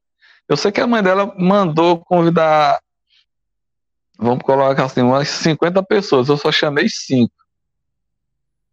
Porque você Já achou tá... a situação constrangedora mesmo? Sim, sim, eu achei, eu achei, mas eu achava que não precisava casar, tá dando. tá fazendo isso tudo, mas acho que era um sonho da mãe dela ver uma das filhas dela casada. Eu sei que eu casei, aí depois que a gente tá lá, vê tudo aquele movimento, a gente fica até feliz. Até porque tá vivo, né? E, e a gente tá tendo outras, tá tendo uma, uma oportunidade de tá fazendo tudo aquilo.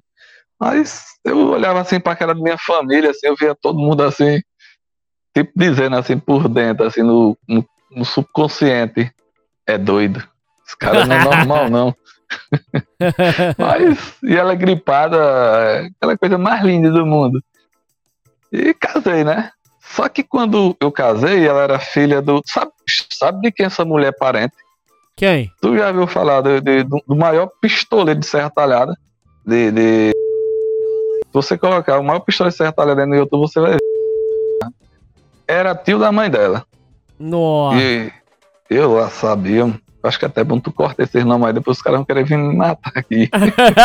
eu censuro, eu censuro. Eita, poxa. Aí, velho legal da poxa, casei, fui morar na casa de, da, da, da, da, da tia dela, né? Ficava, eu ficava de casa pra casa da tia dela.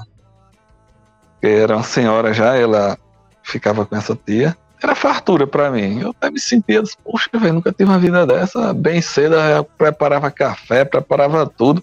A era caladona, ficava só olhando assim. Esse povo da família dela, eles tinham preconceito com o era um povo branco. E sempre eles tinham uma tradição, sempre casaram com pessoas da mesma cor. E entra um moreno assim, e eles é como se tivesse um estranho. O racismo lá era muito forte, Lobo? Não, eles eram um povo educado. Mesmo tendo racismo, eles ficavam na dele. Eles não se expressavam com palavras. Até porque a gente tem essa tradição. Se engravidou, tem que casar. Não tem conversa. É, é bronca. Tinha que casar e tinha que assumir. E eu também queria. Aí só que eu fui morar num bairro aqui perto. Mas pera aí, tem uma coisa que você não falou ainda. Até aqui, as suas duas crianças já estavam sendo criado por quem nesse momento? Um morava comigo, o mais velho, e o mais novo, o recém-nascido, morou, ficou morando com a tia. Tá. Até para um consolo, né? Assim, até para meu tio chegou para mim, não, deixa, deixa ela ficar com o recém-nascido, é para amenizar mais a, a perca da irmã. E a criancinha ali vai amenizar mais. Assim eu deixei, né? Eles não falaram nem comigo. E eu deixei. Aí, Aí- beleza. Vinha mais um, um filho ao mundo. Você sentiu que o clima tava meio esquisito, mas e aí? O que, que foi acontecendo? Aí eu fui morar na casa dele. Eu, eu continuei morando na casa do papai. Essa que eu me casei, que tava grávida já de seis meses, continuou morando na casa, é, na casa da, da mãe dela, né? Que era. que já era uma senhora. E, e eu na casa do papai. Só que nesse tempo começou a pintar a mulher. Eu, é como se eu tivesse. Como eu mudei de bairro, eu cheguei lá. E era como se fosse um shed chegando tudo dando bola pra mim e eu me sentindo cara, né? Eu sempre fui um cara positivo, que eu nunca pensei pra trás, ficar em depressão, essas coisas. Parece que eu não nasci pra ter depressão. E comecei a agarrascar a boca. E uma moto. E comecei. Aí marcava com uma, marcava com outra.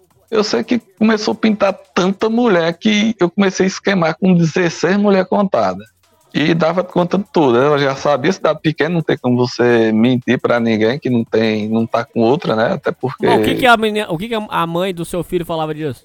ninguém sabia não, era escondido. Eu agarrava as boca escondido. E aí? Era na marcava e começava a agarrar as boca. E aí eu fui me viciando, velho, em agarrar mulher. E fui achando bom, Viciou. fui agindo por instinto mesmo. Fazer de tudo pra elas não saber Aham. Aí fiquei viciado em chá de bucetal, como diz. E ali virou, mano, vício mesmo. Pra mim, você vê, ó, chegou um ponto que numa casa eu agarrei três. Caralho. Eu agarrei a tia, as, as sobrinhas e. Eu sei que minha motinha ficou tipo um. Meu nome daquelas casas aqui, autoescola. Virou uma autoescola de, de, de, de ensinar a mulher a andar de moto. Aí nessa historinha de ensinar a mulher a, a, a dirigir, você passava o bambu. dava a moto a uma, enquanto uma dava uma volta, eu dava pregada numa, na hora que a outra chegava, dava na outra e assim ia só aumentando ah, o ciclo. Ah, você emprestava a moto pra elas? Eu dava pra elas dar umas voltas. Caralho, E- cara. Basicamente era um sistema de prostituição em troca de andar de moto, cara. Sério, cara. Sei lá, eu, só queria transar. Eu não pensava se a moto ia voltar viva, o pneu furado, ou quebrada.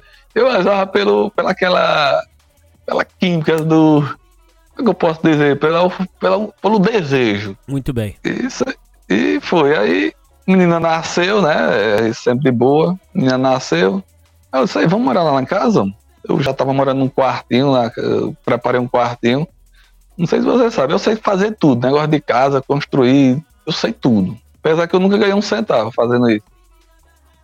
E, e ajudei muitos colegas meus. Dá porque eu gostava mesmo, eu gosto de ajudar as pessoas. Aí foi morar em casa. Eu me lembro que no primeiro salário que eu, que eu, que eu recebi, ela caladona, surtou, foi embora. Como meu pai ele sempre foi aqueles cara que quer resolver tudo dos filhos, foi atrás dela. Ih, Foi, começou com a mãe dela, e foi atrás. Foi a primeira separação dela, do nada assim. Aí eu achei que foi. Não, porque eu pensei que ele ia me dar o dinheiro que ele ia ganhar. Eu acho que já deve ser tradição da família deles. A mulher, o homem trabalha e a mulher fica com a grana. E, eu- e minha tradição já é diferente. O homem trabalhou, ele quem administra. Pronto, de boa. Só que eu fui conhecendo muito mu- mais mulheres, mais mulheres, e aí Qual a maturidade que você tem hoje, Lobo? Qual a maturidade que você tem hoje? Você acha que nessa época a sua cabeça era uma privada? Bicho, eu até hoje eu fico assim, eu sempre fui um cara controlado, eu, eu sempre agi para não infringir a lei, mesmo sem saber poxa de nada de lei. E eu tenho o maior cuidado do de não engravidar as mulheres. Eu, qual a técnica que eu usava? Eu anotava cada cada coito na, na- nas mulheres para pegar o, o período não fértil. O período não fértil eu não tentava ejacular dentro. E foi aí onde eu me lasquei. É, não deu muito certo, né? Que você teve cinco filhos, cara. Deu não. Aí o que aconteceu? Uma das irmãs engravidou. E a que engravidou era a que eu menos queria. Porque era mais nova. E eu achava que eu não ia engravidar essa menina, não. E era a que mais gostava de mim. Eu chegava em casa das paradas, e aí a mulher já sabia. E aí, quem contou, ela não dizia, era ela. E eu não sabia, nunca imaginava que ela ia contar Mas já, nesse momento já tinha nascido a outra criança? Já tinha nascido a outra menina, a cantorinha. Puta merda, cara. Recém-nascida e aí você já tinha engravidado outra. Já tinha engravidado a outra, velho. E, Aí melou o casamento. Lógico. vixe, eu achei que ia melar. Eu me lembro como hoje, eu tava deitado, mas acabou que tava dando, mas a mulher tava, tava dando até uma pregada. De repente chegou o irmão dela, que a gente morava tudo perto, né? As mulheres. E chegou e disse: Pai quer falar com você. Eita, poxa, eu fiquei assim meio. Travou. Hoje, por passar por cada situação de medo, eu acho que eu não tenho mais sensor do medo, não. Aí fui. Quando eu cheguei lá, o velho, sabendo aí que você engravidou minha filha, já tava com seis meses de grávida a menina, ó. Nossa. Até, até eu não sabia que ela tinha, tava grávida, não. Aí ela veio falar comigo, eu disse, mas é meu mesmo? Ela disse, é seu, só fiquei com você. Eu disse, tem certeza? Eu tenho. Eu disse, tá bom, então vamos enfrentar o rei aí. Olha a tática que eu usei. Eu sempre quis ter duas mulheres. Até porque isso já é uma tradição do, desse pessoal mais velho. Meu avô tinha duas mulheres, os conhecidos meus avôs tinham duas mulheres. E eu pensava que queria ter duas mulheres também. Eu até dizia meu avô, meu vovô, eu quero ter duas mulheres, igual o senhor. Ele dizia, ô meu filho, não queira não. A pior coisa que tem é casar com mulher nova. Aí, meu avô, sempre, ele morreu pedindo, não case com mulher nova e nem queria ter duas mulheres. Eu queria lá saber, eu queria saber que eu tava com tesão da porra, eu queria era mulher. Hum. Aí o velho sentou de frente, é, de lado da filha, e a, e a outra que eu ficava, que era mais velha, fazia aquele sinal pra mim, se lascou-se com a mão. Não sei se vocês usam aí. É, é. Puxa a mão e bata assim,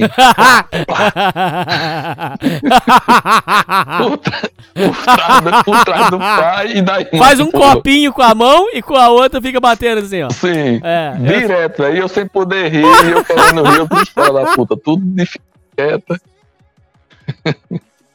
aí, aí o velho disse, e aí, como nós vamos resolver? Eu disse, eu caso. Ele, disse, ele olhou assim e disse, como tu vai casar se tu é casado? Eu disse, não tem umas igrejas verdes? Eu tirei essas igrejas verdes porque eu vi o mais velho dizendo, eu vou ser casar com minha filha, eu morre, nem que seja nas igrejas verdes. Aí eu fiquei pensando, casa. Como? Eu, na igreja verde. Aí o pai dela disse, esse menino é doido. Peraí, eu sou analfabeto. Deixa eu chamar meu irmão aqui, que é mais estudado. O rei com o cigarrinho no, no dedo. Eu já tava doido pra dar uma espirrada. Sem fôlego já. Aí chamou o irmão dela, ele chegou assim e disse: Eu sei que você não pegou ela a pulso. Você é casado. E agora, seu papel é assumir, assumir o menino. Eu disse, tá bom. Aí eu já saí alegre, porque eu já saí vivo. Você Aí, achou que eles iam passar você? Rapaz, eu sempre achava, bicho. Eu- toda vez que eu entrava numa emboscada assim, eu achava que eu não ia sair vivo, não. Mas eu. Aí eu cheguei pra ela e disse, tu tem pra onde ir? Ela disse, tem uma tia minha. Eu disse, faça o seguinte, vá pra casa dela que eu, eu fico te bancando. Eu já tava alegre que essa porra, bicho. Porra, velho, vou ter duas mulheres. Quando foi, isso foi na sexta, sábado, no domingo a mãe foi Nessa atrás. época você ganhava muito dinheiro? É, porra, nada, ganhava dois salários só. Dois e meio. Dois salários e meio só. Você trampava com?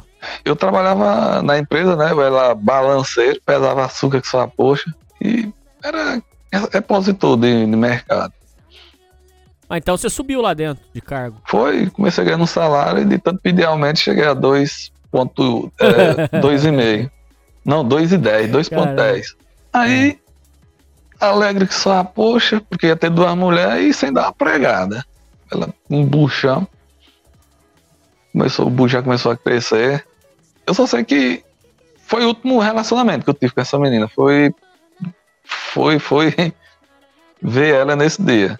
Eu só sei que o menino nasceu. Ué? Foi num.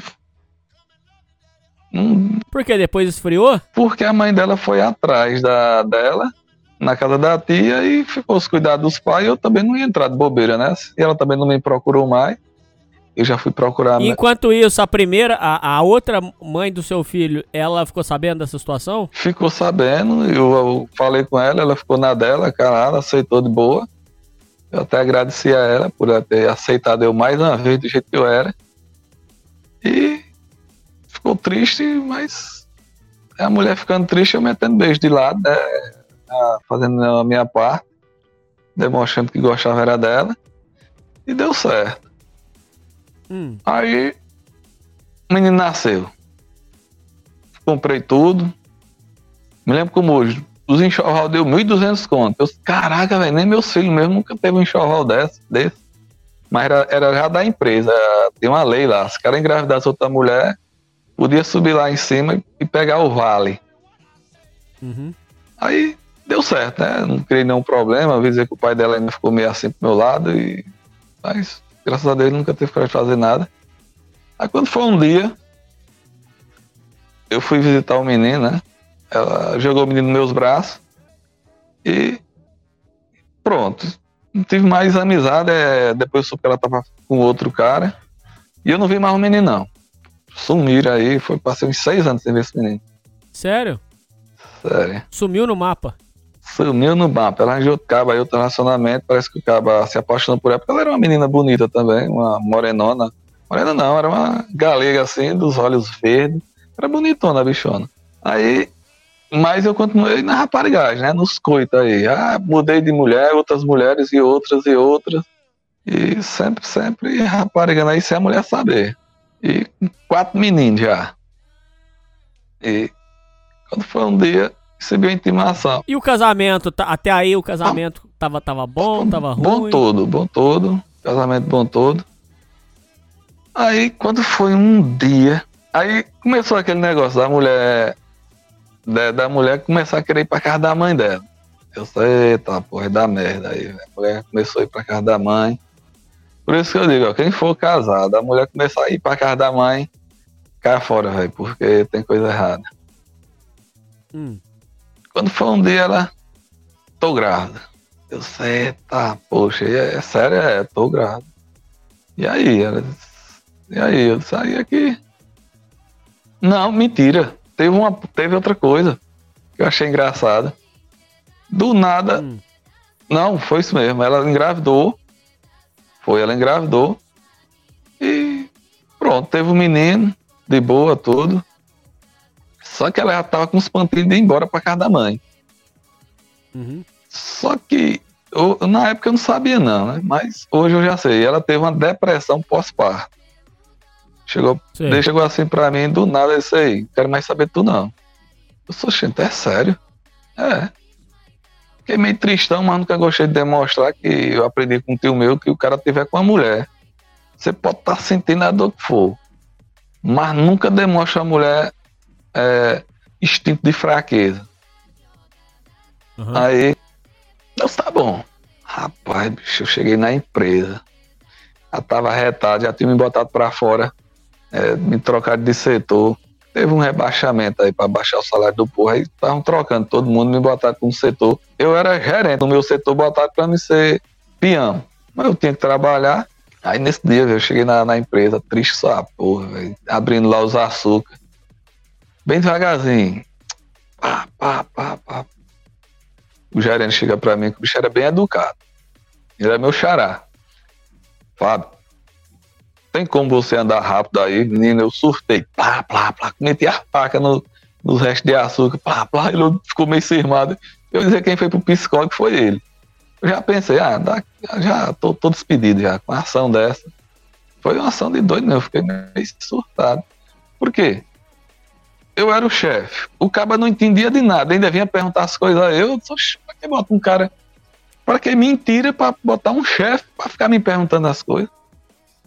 Aí eu, nesse período, eu conheci uma menina. E a bicha queria namorar sério comigo. Aí o pai dela soube, mas eu, essa eu não, não, não cheguei a fazer nada. Não dei pregada, não dei nada. Pregada que eu dei é transar. Uhum. Aí o pai dela era um pai, um pai, um cara muito direito. Só ela disse, ó, o pai quer falar com você. Tá bom. Marquei uma hora, tudo. Eu vou. Quando eu chego lá, cadê o velho? Cadê o. Não, ele foi ali. Renan, tu diga com quem foi que o velho chegou na casa. Chegou com minha ex-sogra, com a mulher, com a mãe de minhas meninas, eu já tinha duas. né? Caralho, você Pô. que tava numa cilada da porra. Foi. Aí, e eu separado, a mulher, a mulher tinha mandado embora, pô. Disse que não queria mais saber de mim. Eu recebi nas, a menina recém nascendo nos braços. Eu, caraca, velho, eu triste a porra. O velho chega com a mulher, os dois meninos e a sogra num carro. Aí chega e diz, ô minha filha, tu vai namorar com esse homem. Ô minha filha, olha pra essa menina, olha pra essa criancinha. Tu vai, de, tu, tu, tu vai levar uma culpa tão grande, minha filha. Não queira isso, não. Aí eu olhei assim pro velho. Eu tô numa cilada aqui. Aí foi na hora que a sogra disse, a mãe da, da, da minha filha disse. Eu nunca gostei dele, nunca aceitei esse casamento. Eu pensei, essa véia fez eu passar um, uma perrenga da porra, um casamento daquele dizer que não gostou dele. Eu olhei assim pra mãe da minha menina e disse, "Ei, segura esse. Me dê essa a, a mais velha, né? É seis anos de diferença. Me dê essa menina aqui e vamos sair daqui, que esse povo tudo é doido.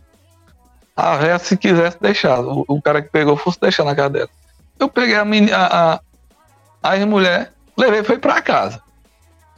E ela foi. Ela voltou ela- você? Voltou na mesma hora. Do nada, assim, eu dei um surto lá de doido e, e ela voltou. Aí beleza, né? Tava de boa. Mas não voltou normal. voltou normal, como se nada tivesse acontecido. Na dela, assim, aquele jeitão leso. E a bicha era boa. Aí, assim, eu achava, né? Aí, beleza, né? Fiquei de boa, comecei com a de novo. Não, vem pra aqui. Aí voltou, né? Ela voltou pra casa da mãe dela, tava lá de boa.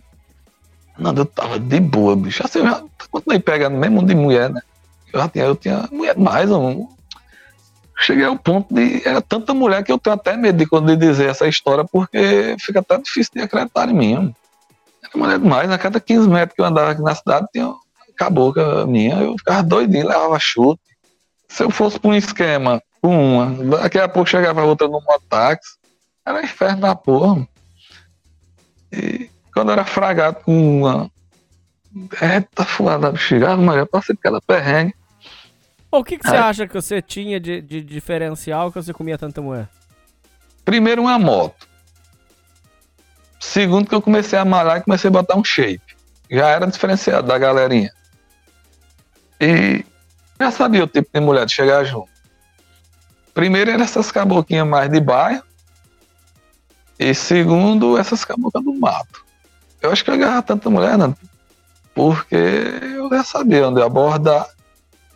Procurava aquelas mulheres que me chamavam, chamavam mais a atenção, porque eu não queria nada com nenhum, assim, pra morar, pra essas coisas, mas não, era só rapariga As mais riquinhas não davam moral pra você? Nunca cheguei junto nunca, nunca cheguei junto de uma mulher rica na vida. Nessa época. Ah. Nunca. Era só. Meu negócio era mulher. Me jogo de coca, eu não queria saber se tivesse bunda. Eu queria saber o que elas me quisessem. E você, você E- nessa época, Lobo, você comia de tudo? Mulher feia, mulher gorda, o- do jeito que viesse ou não? Você era seletivo? Pau levantou, Hernando. Eu, tava, eu pegava tudo. Eu não, não tinha negócio. Até hoje eu não sou.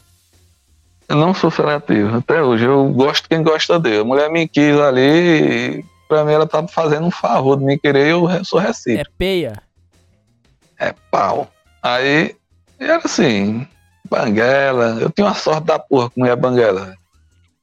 Por quê? E sei lá, eu não sei não, bicho. Até hoje eu fico sem entender. É destino mesmo, parece que cada vez com um destino traçado assim. Eu acho que eu não não soube foi traçar meu destino. Hum. Ei, Era mulher vinha do mato, era. Pegava amizade com uma, quando olhava, ela tava com a outra, depois tava dando em cima de outra. E assim era sucessivamente, era um, um, conteúdo atrás do outro. Tudo baseado em mulher. Minha cabeça parece que já era surtada.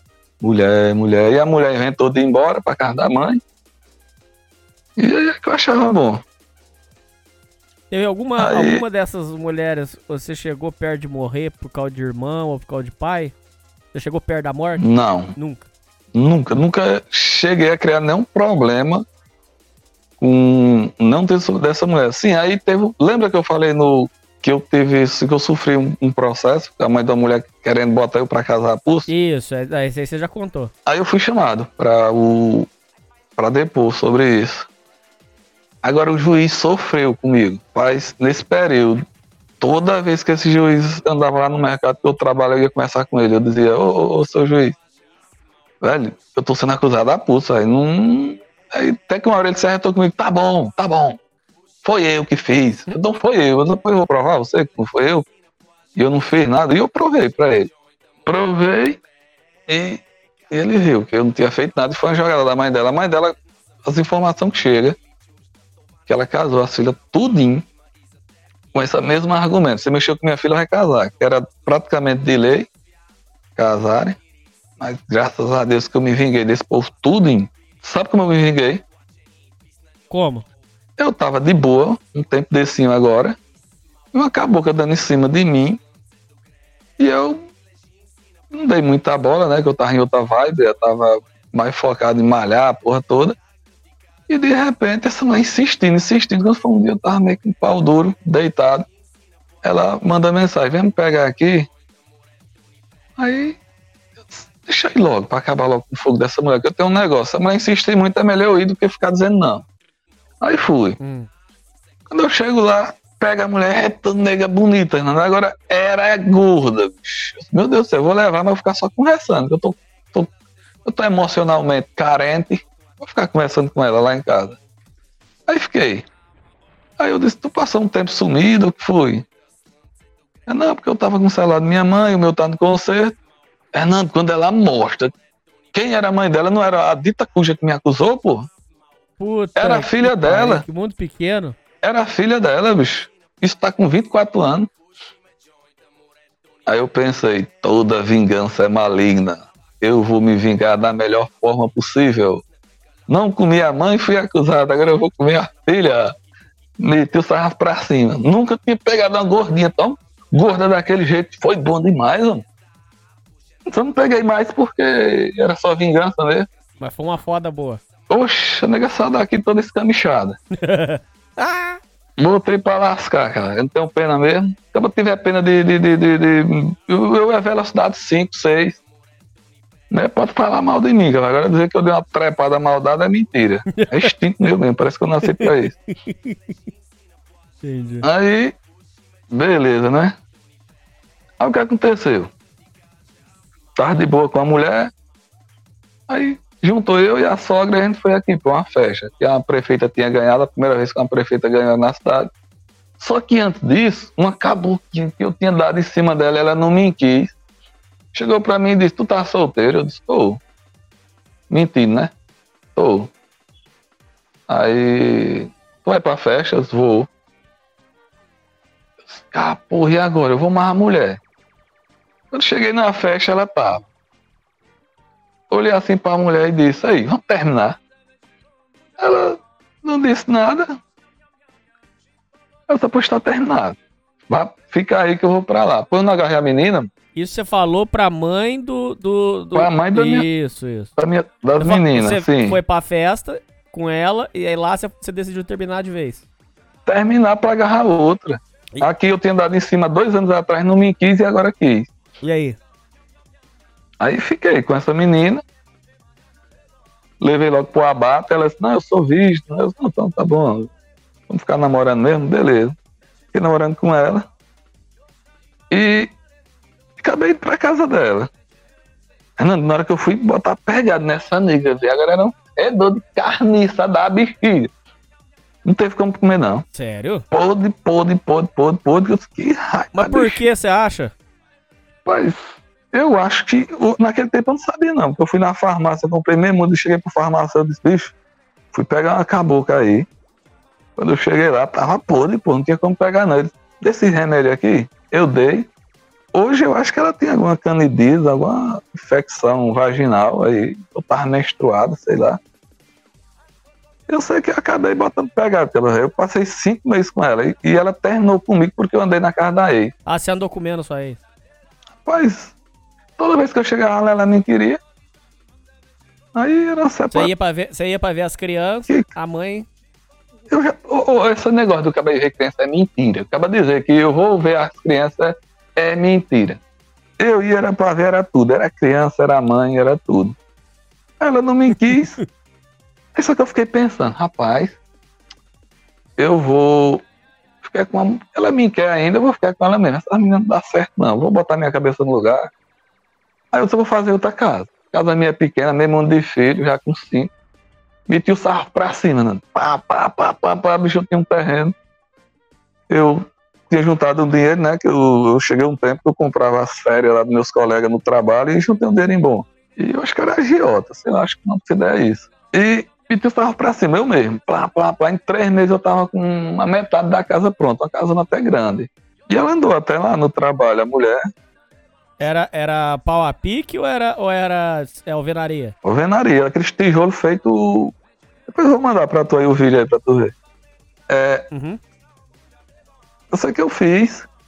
E ela vinha lá, ela trabalhava com meu irmão, meu irmão tem uma padaria, ela era vizinho lá, pegava água lá, tudo. Eu tô- eu- Ô, Lobo, eu tô só perguntando isso aqui porque pros ouvintes é, isso aqui deve ser novidade. Ainda no Nordeste, ainda alguns lugares, é- é- hoje, hoje é raridade, mas ainda se constrói casa pau a pique. Os ouvintes não sabem disso, né? Com é, barro e tal. Tem, tem muita casa de barra aqui ainda. E, É, e, é que tem ouvinte que nunca viu. e com esse sistema do governo, né, muita gente se aproveita para fazer, para ganhar casa. Invade um terreno e, e É, juntou ali, vamos botar umas 10 casas de. Só que a gente chama aqui casa de barra. é. Aí, com esse sistema do governo, aí a galera é trocada por casa de alvenaria. A minha, que eu era de alvenaria mesmo, dessas, desses tijolos feitos do barro mesmo com bloco. E, e a casa que eu tava fazendo, eu queria fazer uma casa boa. Eu queria fazer um estúdio de gravação, tudo. Eu mesmo fiz a planta, fiz tudo e ia botar pra lascar. Já tava, isso foi em, em 2009. Uhum. Aí. E a, e, a, e a mãe da minha menina separada, né? A bicha começou a andar com Ah, a tem prima uma outra dela. coisa que você não falou ainda. Aqui você já tava fazendo as gravações para evento. Já foi onde eu comprei um computador de consórcio. E tem um cara aqui que era o Picão, né? Que era o mixador, era o cara entendia de tudo de áudio. E eu não entendia porra de nada. Eu fiz um consórcio no computador e disse, rapaz, eu vou estudar para não sair dessa empresa. Aí eu fiquei pensando, eu vou comprar um MP4, eu gravo, eu leio, eu sou péssimo em português, fui reprovado quatro anos, né? Eu disse, eu leio, boto no MP4, vou pro trabalho e fico escutando o que eu leio em casa e fico estudando o dia todo. Mas como eu ia mexer no computador, botei meu filho de 10 anos para ir aprender computação para pelo menos ensinar os atalhos. E meu tio era músico eu peguei uma, uma mesinha de som, mandei uns colegas meus comprar um- umas placas de áudio. Até hoje eu tenho essa placa, Delta 10 e 10. Quem quiser comprar, eu vendo. Vendo pro mesmo preço. É uma relíquia. Aí, até que eu aprendi, aí começou o tempo de política, né? Começou os caras que entendiam de música. Pô, vamos gravar lá, pô. Oxe, é massa demais. Comprei logo um, um microfone, um B, um, um da, da, da Berg. Aí, gravava música de político. Comecei a ganhar um dinheirinho também. Era 100 conto na época, hoje é 50. Meti o pau a fazer, aí eu fiquei pensando, rapaz... vou Aí você gravou festa de prefeitura, carnaval. Tudo isso tá disponível lá no, no seu, no seu canal, que a gente sempre assiste. Foi, foi, foi. Foi mesmo, foi. Foi quando eu comecei a filmar. Foi aonde eu saí da empresa. A empresa, o, o cara lá que era o chefe, ele também gosta de filmagem. Até hoje, eu, e ele começava a mandar eu, eu filmar as coisas do filho dele, só que eu cobrava 15 contos. E eu, eu achava que ele, ele queria que eu fizesse de graça. Aí eu comecei a sentir a querendo me botar pra fora, né?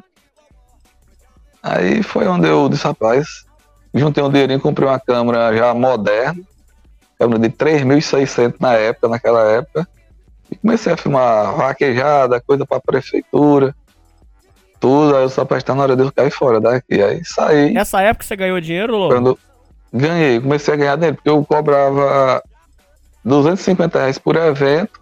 E deu pra eu disse, rapaz, foi quando eu comecei a investir na casa, né? Já tava com dinheiro já certo. Inclusive, quem acessar o, sai- o seu canal, o seu, lembra, no seu canal tá na descrição, ouvintes. Lá no seu canal, inclusive, você produziu um, cli um videoclipe pra uma das suas filhas. Foi, tem muitos, tem muitos, é porque você só chegou a ver um, mas se você for ver, só tem Isadora Nascimento lá. E quando foi um dia, aí eu disse, rapaz, sabe de uma coisa, eu já tô ficando velho, já tinha uns 38 anos, eu vou caçar meio de criar vergonha na cara, eu vou assumir minha família e vou botar essa mulher dentro de uma casa. Aí foi, chamei ela, ela aceitou, sei, vou parar com tudo isso que eu tô fazendo. E vamos morar junto, ela não bora. Você e as duas não, só que eu crianças. não sabia. Eu, sim. E o menino. Ah, tá, o menino do primeiro casamento. Então já- aí já era você, a mulher, os dois da- do, do casamento, do segundo casamento e o primeiro Sim, e e os dois. do primeiro casamento. Beleza. Esse por fora que da, da, da, da menina que eu engravidei, ela tava pra lá. Ainda não tinha conhecimento dele, É. não.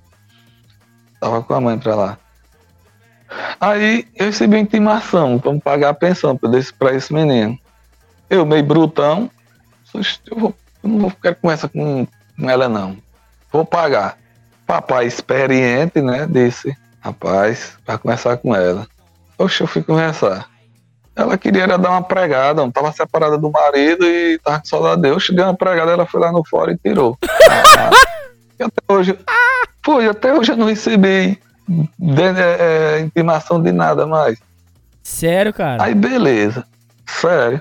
Sim, eu nem contei a parte, homem, que eu cheguei assim, pô, a, é, é, a mulher grávida e dois meninos já, na- quatro meninos nascidos, eu fui caladinho lá no na clínica para fazer uma cirurgia de vasectomia.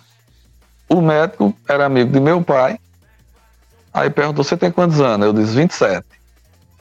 Tu é novo, pô, a gente não faz não. Eu disse, mas doutor, eu tenho cinco filhos e tô com quatro mulheres grávidas. E o pior é, não, nem contei essa parte, porque é, eu- eu- além da mulher que eu tinha engravidado, eu tava mais com quatro mulheres grávidas, bicho. Como? A mulher foi, era, era a quarta. Tinha, é, fora a mulher, a mãe da minha menina que nasceu, tinha mais três grávidas. Mas o- as outras três não era certeza do filho ser seu. Tudo era, era tudo esquema meu já, tudo mulher minha, mulher que eu já tava com três anos junto com ela. é, Mas pegando. que fim que deu isso? Rapaz, eu soube que uma sumiu, depois fiquei sabendo que tava fazendo tal de uma curetagem no hospital. A outra, sei que sumiram essas mulheres tudo. Eu disse elas que abortaram. Será que elas não passaram essas crianças pra outros, outros homens por aí, não? Rapaz, não, porque eu conheço elas todas, elas meteram foi tomar algum remédio aqui, por aqui, por perto, aí, algum chá. Você acha que elas abortaram? Eu acho que foi. Que uma passou mal com essa porra que tivesse de levar pro hospital. É- Aqui, aqui na região, mulher, quando não quer terminar, ela toma um, um mistura um bocado de casca de pau e começa a tomar. Tem um tal de um pereiro que elas tomam, é amarguento só porra, e diz que aborta, não sei. Sei que depois elas não quiseram mais conversar comigo e achei que foi bom. O médico não queria fazer a vasectomia. Você falou da sua Foi. situação que você tinha cinco filhos. E aí? Quando eu disse que tinha cinco filhos, ele disse, não, não, não, vem amanhã. Eu disse, quanto é? quanto é? Ele disse, não, não, pague só a, a consulta mesmo, o SUS aqui cobra. Oxe, passei na farmácia, comprei logo um pote. Eu não entendia de nada. Foi assim que eu comecei a malhar, né? No tempo que eu comecei a malhar, eu passei na farmácia, comprei logo um hipercalórico daquele, fiquei pensando, eu vou ficar magro, eu vou tomar esse hipercalórico. Nunca tinha comprado. Eu achava que se eu tomasse um bicho daquele, eu ia ficar musculoso. Rapei mais ou menos. Eu sei que eu passei o dia todo em tomando hipercalórico. E até hoje, Hernando, se eu tomar hipercalórico, eu fico igual a Popeye, bicho. Eu fico numa. É como se fosse cafeína pura eu estivesse tomando. Eu fiquei energizado e o médico disse: Ó, vem em jejum amanhã. Eu disse: Não, já que eu vou ficar em jejum, vou perder peso, vou meter hipercalórico aqui. Era... Eu sei que eu tomei a metade. Quando eu chego no outro dia, bicho, 5 horas da tarde, o médico mete uma hack nas minhas costas. E quem disse que pegou?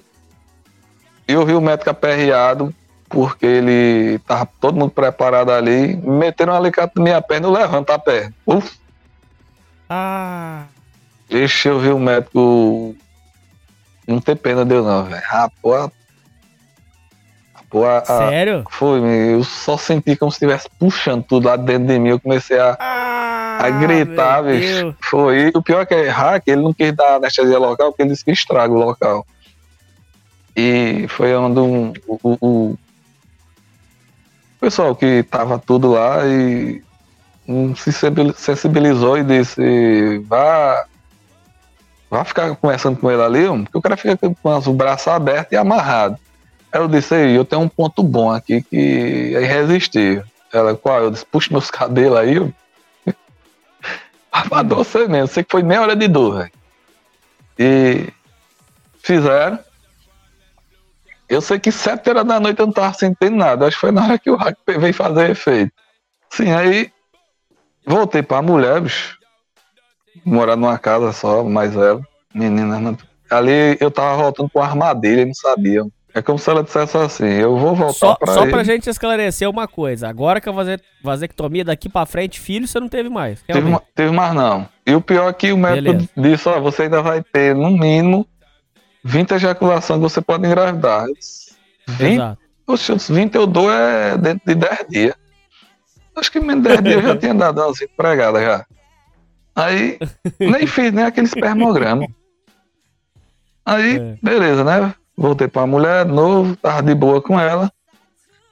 Eu não, eu não parei de raparigar, bicho. Uma caboclinha se engraçou de mim. E não é que a cabocla me quis, uma irmã mais velha, e boa. Fiquei com as duas. A mais nova não me deixava. Assumi a mais velha. E já casado. E, e- e já morando com a mulher aqui. Foi onde eu disse que ia mudar e não mudei.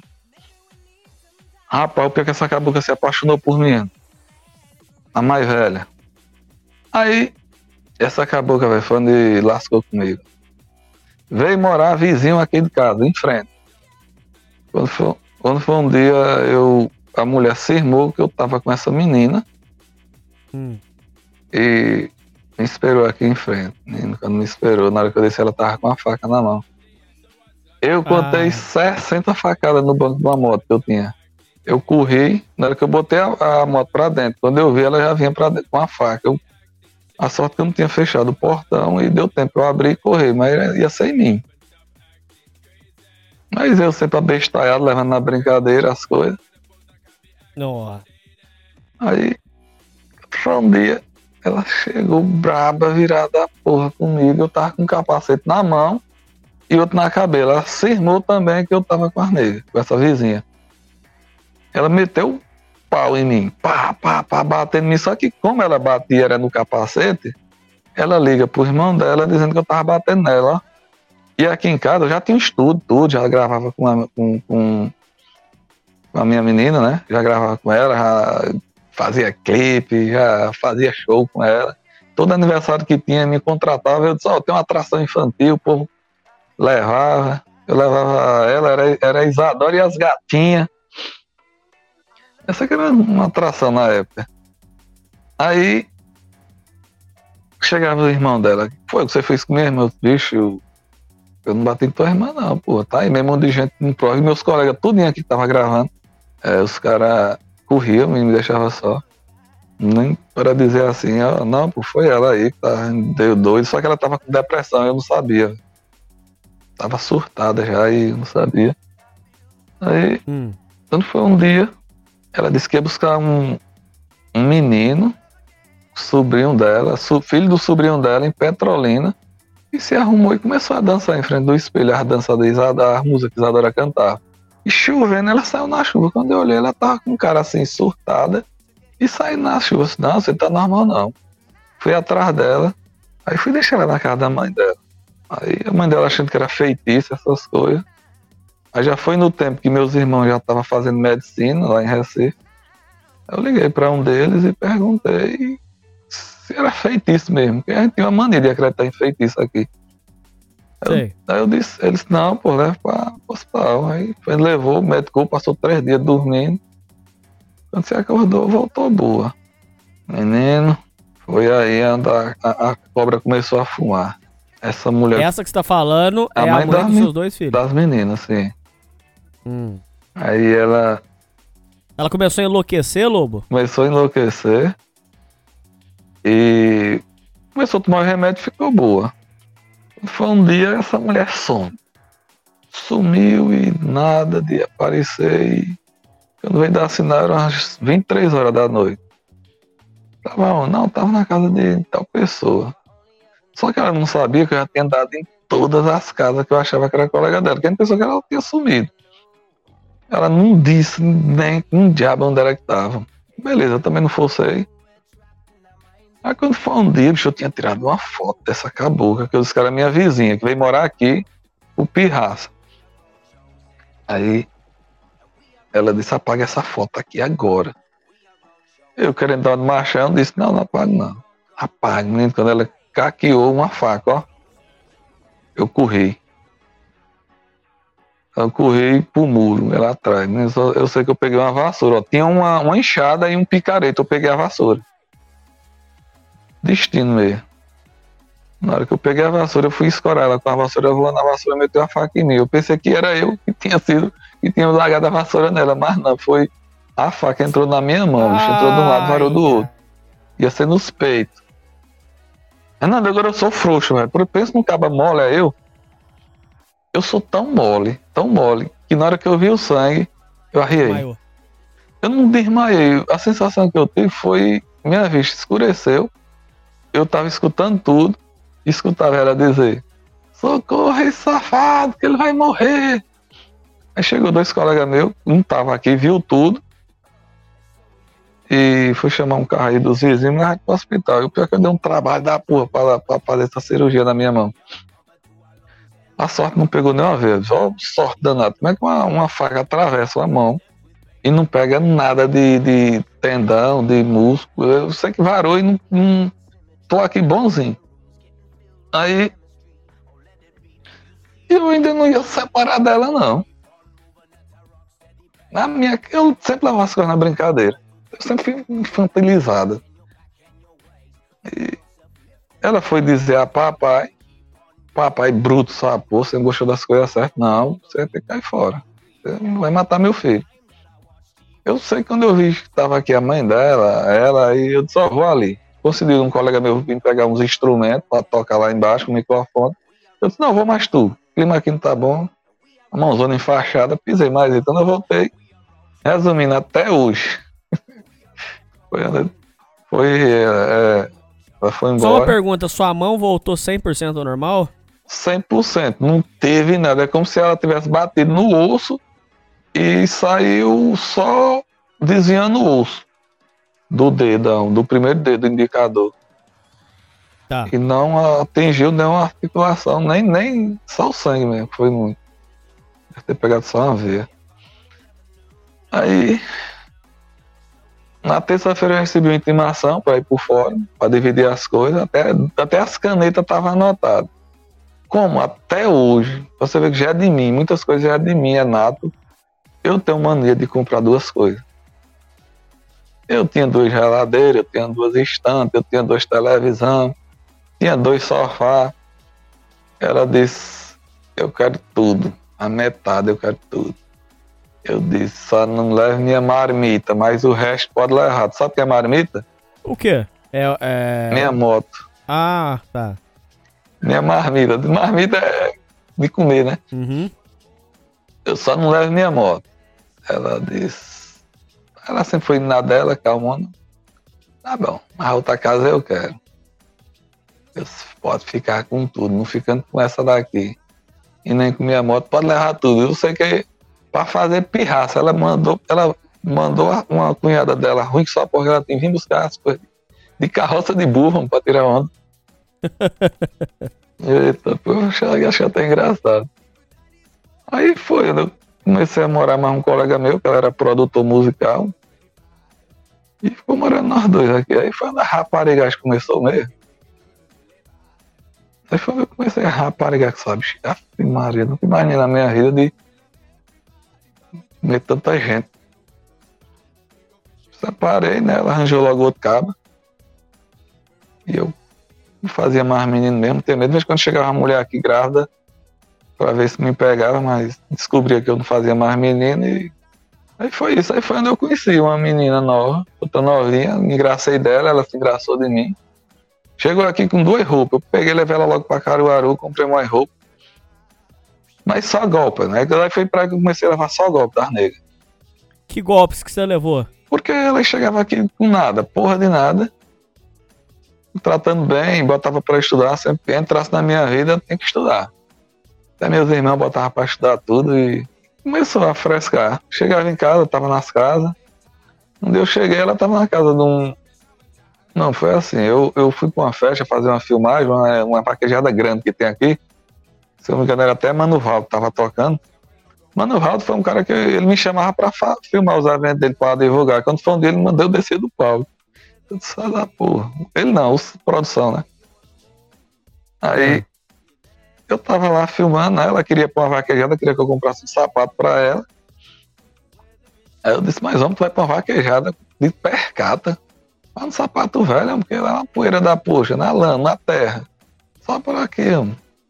Quando eu, ela nem foi me ajudar e chegou. Eu tava na festa, ela chegou botando meu celular no meu bolso e eu chamei ela assim e disse, "Ei, vem cá, o que foi? Eu disse, ó, não gosto de rapariga. Rapariga, tu tá ligado, é mulher sem futuro. Eu combinei uma coisa com tu, tu não fez. Só porque tu é novinha, tu acha que eu vou abrir pra tu? Vá curtir tua festa, nós estamos separados. Beleza. Aí eu tô lá na festa, ela chega, de madrugada, depois de já ter dançado mesmo de caba. Aí vem me procurar, dei logo uns dois empurrão pra ela, pra não dar ousadia. Aí quando eu olhei, tá todo mundo olhando pra mim. Eu já tinha tomado as cachaças, umas duas doses de uísque. Uhum. Todo mundo olhando, eu sei, eita porra, velho. Tô empurrando a mulher aqui. Não, vem cá, vem cá. Você quer ficar comigo? Ela disse, quero. Eu, tá bom, então, vamos embora? Bora. Quando chegar na hora de ir embora, ela, eu não vi mais você. Também não vou voltar mais você, não. Você não vai pro inferno. Vou estar perto de mim. Aí já mandei, andei mais ousadia, vim embora. Quando cheguei em casa, ela veio chegar 8 horas do outro dia. Só que ela achava que eu ia querer mais ela. Se lascou. Ah, vamos colocar assim, o- você começou a notar que as mulheres só, elas chegavam sem nada e Sim. queriam fazer o pé de meia em cima de você. Sim. Porque eu já tava Foi aí que você começou a mãozinha- ser ligado o utilitarismo delas para com você? Foi, foi ainda eu comecei a. Mas ainda era bestão, ainda eu tava agindo mais pelo impulso da testosterona. Pra eu subir, eu tinha que ter um. E pior é que eu só peguei mulher hipersexualizada. bicho. Trepava bem cedo, de tarde e de noite. E pior que já na. na essa, essa, essa terceira que eu, come- que eu arranjei, né, pra morar. É, pegava meu celular, dava- deixava, eu não tinha muita amizade. Foi no tempo da, da- do Facebook, quando eu fui ver umas conversas dela no Facebook, uns cabos. Eu nunca aceitei isso. Eu, nesse tempo da fé, que ela, ela achava que eu ia aceitar ela, né? Por, por eu ter dito que não queria. Aí eu mandei embora. Ela não disse que não podia ir, não tinha pra onde ir. Pediu pra ficar até dezembro. Eu disse, pois tá bom. Era em outubro. Aí ela só vivia na casa de um, de um colega dela, que era conhecido meu. Eu liguei pra ele e disse: Bicho, já que essa mulher só vive aí, por que tu não fica logo com ela? Vinha pegar as coisas dela aqui. Só que enquanto isso, eu já tava conversando com outra nega. Aí ele veio. Só que ela, ele veio, só que eu já tava tirando foto e mandando pra, pra nega que tava solteira. Ó, tô solteiro, tô solteiro. Ela esqueceu aqui um- umas percatas pra vir buscar, só que quando chegou eu já tava com outro. Mas era só um esquema mesmo. Hum. Aí fiquei solteiro. Fiquei solteiro. Esse colega meu já tava morando aqui, mas eu, bicho, bebi uma cachaça da porra. Eu comecei a malhar lombrado. Cheguei na academia, uma cabocona, bicho, pra você ver. Parecido com ela. Eu só vou dar em cima. Por ironia do destino, de tanto eu dar em cima dessa menina, ela eu sou noiva. Eu disse, Ai, eita ai, porra, velho. Sou noiva. Mas do nada ela chegou assim pra mim e disse: Eu só vou comer uma pizza? Ela disse: Eu sou noiva. Quando foi um dia, ela chegou pra mim e disse: Ei, hoje eu tô de folga. Não, o- o- é, hoje eu posso ir comer a pizza com você. Eu fiquei alegre, a bicha começou a malhar, começou a ficar boa. Chega, eu babava assim, chega. Sabe quando você tá com fome e você olha assim pra uma coisa que você tem desejo? Sim. Era eu.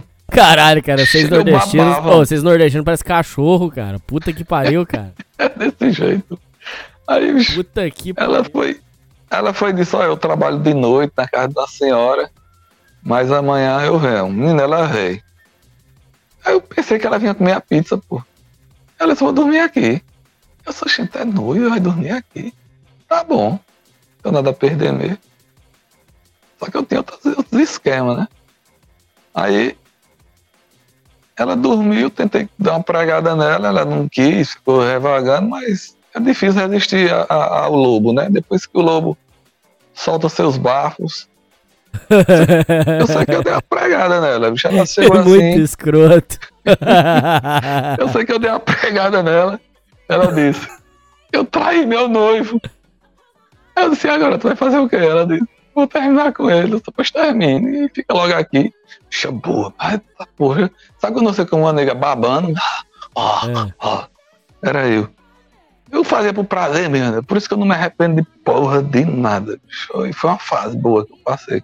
Aí, fiquei com ela. Menino, eu aguentei um ano essa mulher ligando pro cabo. Eu só diga logo a ele. Tu, tu, tu ficou com ele ainda? Não. Pô, diga que você não quer, tem outro. Diga logo essa porra pra nós viver de boa. Aí ela disse. Aí quando foi um dia, bicho, eu conheci outra cabuca na internet, ó. E a nega disse que queria me ver, marcou, eu fui. Aí eu passei, eu disse, não, não acredito que essa nega foi. Ainda eu comecei a agarrar só nega boa agora. Aí eu fiquei pensando, porra, eu tô com a caboquinha lá, legal que sua porra, né? Foi, acho que foi uma das mulheres mais legais que eu agarrei. Elas trazia arroz, feijão, trazia pra cá, suplemento. E tava de boa com ela, não faltava nada. Trepava bem cedo, de tarde e de noite. Mesmo esquema. E na hora que tava. Na hora que ela tava lavando os pratos. Aí. Aí beleza, né? Aí quando foi um dia, bicho, eu cheguei aqui em casa com um cabelo e ela queria que eu dissesse de quem é aqueles cabelos. Aí tu imagina um cabo que veio do mato, uma mulher perguntando de quem é esses cabelos. Hum. Eu disse, não, não sei não. Ela disse, não, diga. Me encarou. Eu disse, ah, eu disse, ó, eu não sou homem de mulher ficar querendo que eu diga as coisas que eu sei. Agora, é sério mesmo, eu não sabia que era não, aquele cabelo. Sei. Aí eu fui responder mal a ela e parece que ela, ela essa daí já foi criada em casa de família. Pessoal já mais educado. Aí eu vi que ela mudou comigo. Só que ela ficou mais na dela. Pediu logo pra mim se eu podia ajudar a comprar um celular pra ela, eu disse, posso. Aí ajudei.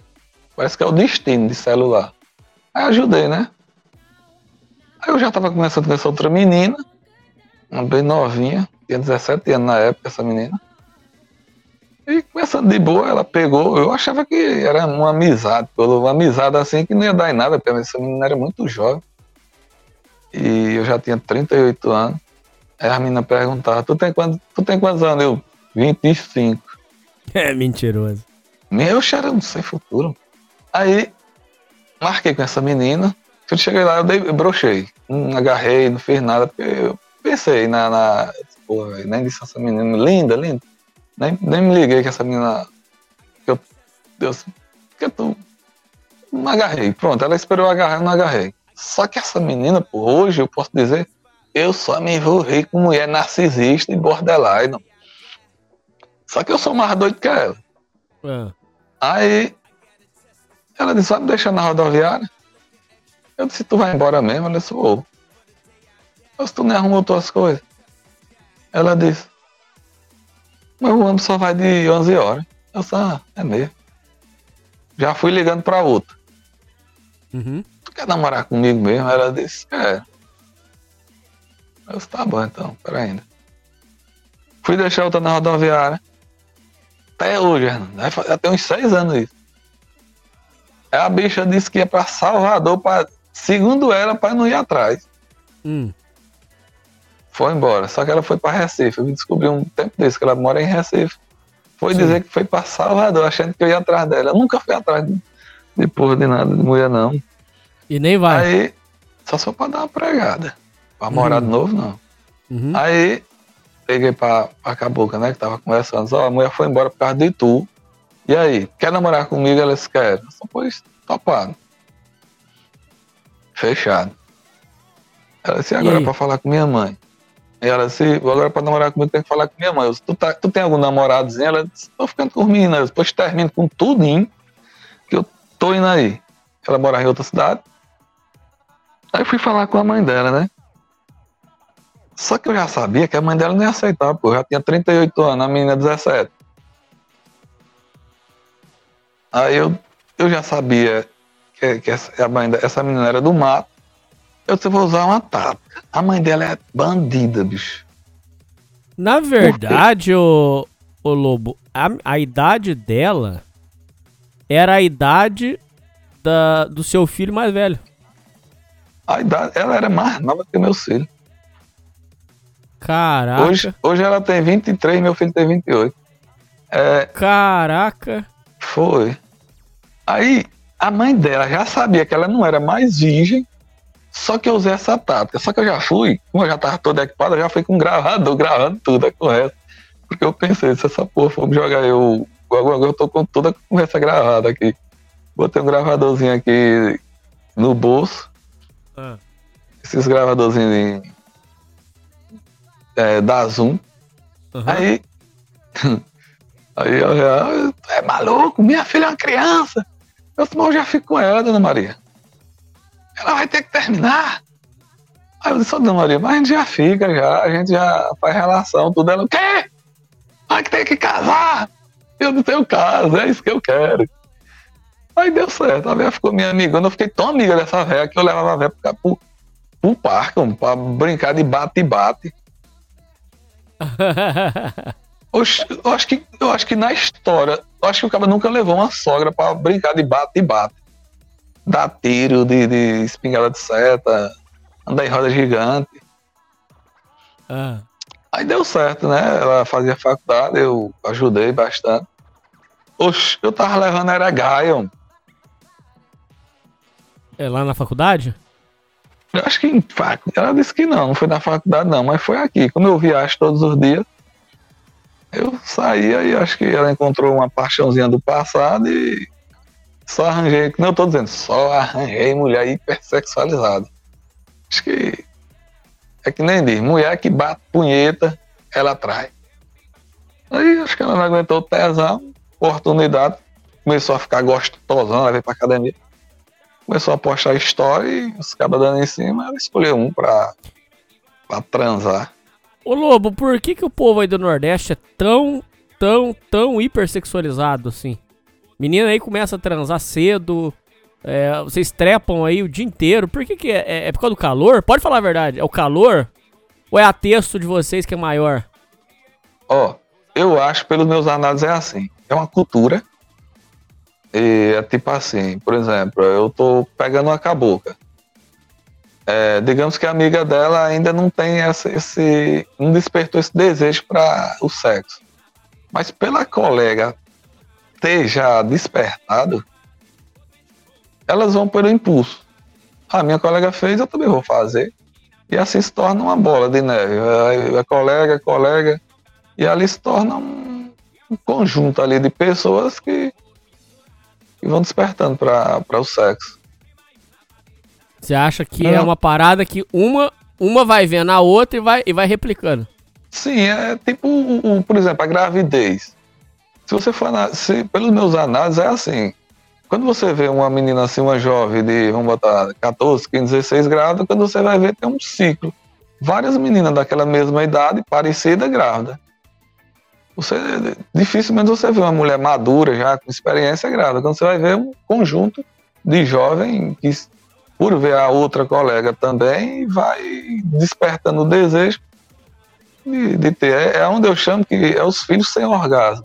Porque se você for pegar, conversar com a menina dessa, o cara nem. Não deu tempo nem elas gozar, porque os caras chegam igual um galo. Então, é os filhos sem orgasmo. Entendi. Ô Lobo, como é que você catou a traição dela? Bicho, foi aí onde eu.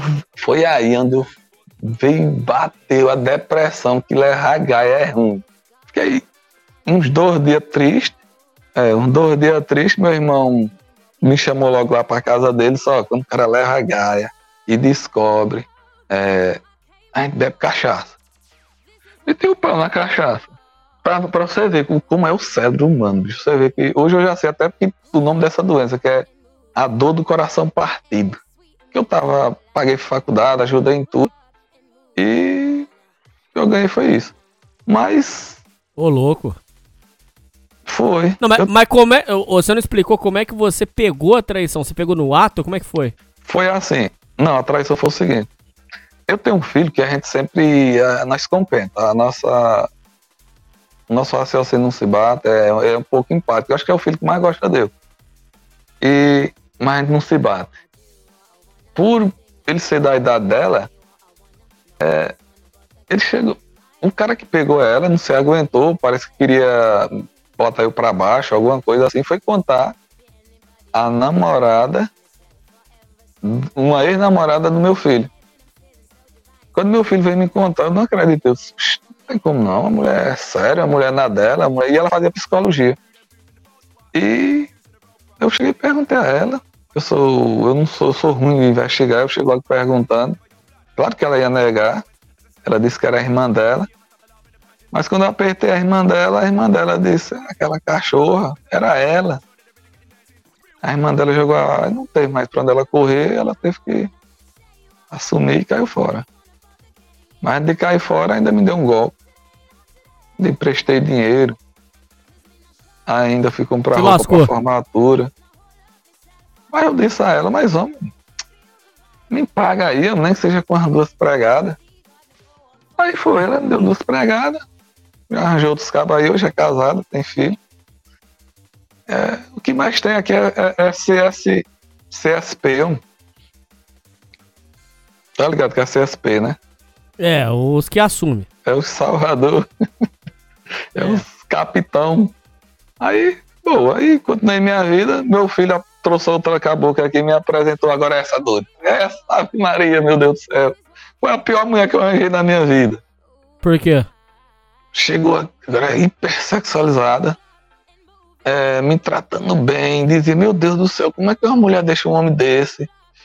E eu disse, homem, pior que eu, eu cansei, velho, de pegar ela, trazer pra cá e deixar ela na casa dela. Eu disse, não, fica morando logo aqui. mano." Ela aceitou, tinha três filhos, e morava com o pai, eu só, o direito é teu, velho. E eu vi ela meio sofrendo por causa dos filhos, eu vamos buscar teus filhos? É um direito teu. Um- Não, mas o, o pai dele é ruim, vai, já tentou me matar. Eu disse, homem, ele tentou matar tu, que é uma mulher. Vamos ver se ele matou tu, homem. Um doido tem medo de outro. Aí, descobri mandar a, a, a mulher que cuidava dos filhos dele, tá? Eu fui lá, mas ela pega, pega essa porra. Ela pegou e começamos a morar com a menina, né? começou a me chamar de pai. E achei estranho, mas fazer o que, né? Tava com a mãe. Rapaz, essa mulher começou a, a mostrar sua verdadeira personalidade. Eu não sabia muito da vida dela. Bebia uma cachaça da porra, coisa que eu nunca gostei de mulher que bebe. E daqui a pouco tava eu mais ela bebendo cana. Cerveja. Ela bebe mais cerveja. Mas fica bebendo do mesmo jeito. E nós já tava na era, era som, mais som aqui em casa. E a folia rolava. Foi um dia, ela veio me, ela olhou pra mim assim me chamou de cachorro. Depois de algumas desavenças, um ciúme da bexiga, bloqueou logo 60 e tantos contatos que eu tinha. Postava foto minha sem eu. Ela tinha assim a minha rede social que eu dei. Pra não criar problema, né? Postava foto de nós. eu- acho que ela apagou umas 3 mil fotos que ela, que ela postou. E eu fazia vídeo com ela na academia e daqui a pouco ela começava a falar mal de mim. Aí quando foi um dia ela inventou de me chamar de cachorro. E mandou tomar no. Tomar no. Eu disse, tu, tu sabe com quem tu tá falando, não fui criado assim não, eu vou dar uma chance a tu tu mudar. Mas não mudou, mandei embora. Ela não quis ir, arranjei outra. Mas ela, ela continuava morando aí? morando aqui. Aí ela inventou, não quis ir, arranjei outra e eu vi que ela não ia, eu armei com a outra e disse, eu vou deixar meu eu vou, eu vou deixar o celular meu aberto aí ver as conversas, ver que eu tenho outro. Ela toda surtadona, ela não é possível que ela vá embora e deu certo. E a sua intuição deu certo. Ela viu e foi embora. E a outra se apaixonou por mim. Diz que eu sou o cara. Que é atual. Mas como isso? É atual agora. E essa ex fez de tudo, de tudo para estragar eu com essa outra agora que é atual e não consegue. Mas ela ainda fica te atazanando? Até hoje, mano, até hoje ela manda mensagem e, e já mandou os prints da conversa. Ela fez um vídeo aqui, ela fez um vídeo até assim comigo. Você me traiu. É bom trair? Vale. Quando tá em cima é bom, né? E mandou pra outra, ó. Vai mandar outra, quer mandar outra é surtada, cara. É igual a ela. Cheio de razão. E. E não conseguiu não. Terminar. Outra tá apaixonada, só que essa outra é marombeira. Essa malha. Essa é a que você tá agora. É. Uhum. Se ela escutar esse podcast, eu tô lascado. Ela pensa que eu sou. que eu era santo. Mas é que uh, então, nesse momento, você tá com a sua companheira, ela aparece nos seus vídeos. E faltou você explicar algumas coisas. Sim, pode perguntar. Nesse momento, ô Lobo, você tá. Não precisa dar detalhes demais, não. É só, só por cima. Nesse momento, você ainda trabalha com eventos ou você migrou para outra área? Rapaz. Só, sem, sem dar detalhes, só, só por cima. Não, de... senão vai, vai te dar problema. Depois da, da, da pandemia, é... parou tudo, né? E eu não voltei mais com eventos. Eu continuei andando com meu primo, que ele é, ele é médico, e eu fico andando com ele só para ele trabalha em outra cidade, né? Ele é daqueles caras que ele, ele é um clínico geral, mas é aqueles caras que o, diagnóstico dele é 100% preciso, ele até hoje ele nunca errou. E, e é aqueles caras que ele é equipado, ele já, ele já mesmo ele não trabalhando com isso, mas ele trabalha com ultrassom, ele já dá o diagnóstico ali 100% exato. Eu ando com ele, só, só para fazer ele rir, contar minhas, minha, minha, minhas aventuras. Ele é meio mictal e ele ri. Eu já disse a ele que depois que ele saiu dali, não é hora de estar tá falando em doença, nem em problema, é hora de nós rir, chegar em casa, descarregar a bateria e voltar de novo no outro dia. Mas comprei bastante equipamento aqui, tá até quebrando aquela câmera que você ficou admirada, que é uma T5i. A bicha fui ligar ele esses dias, acho que queimou alguma coisa, eu fiquei tão triste. Caraca. Foi, acho que é alguma placa. Queimou e. Mas eu gosto de tirar foto, é... gosto de filmar, é um hobby, eu, eu, eu gosto mesmo, é uma coisa que eu faço que o mundo apaga.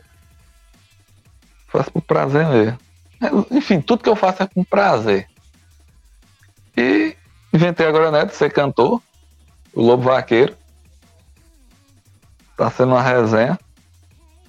No Instagram criei um personagem. Depois você acessa lá, Fábio, é, Produções Fábio, um boneco. Depois eu vou mandar um vídeo pra tu. Acho que eu já mandei. até o meu eu faço pra eu rir depois. Que eu sei que ali não vai fazer sucesso, até porque é cantando música dos outros e eu, hoje eu, eu, eu, me defino assim num, num cara excêntrico. Mas hoje em dia você, tipo, tá aposentado, vamos colocar assim?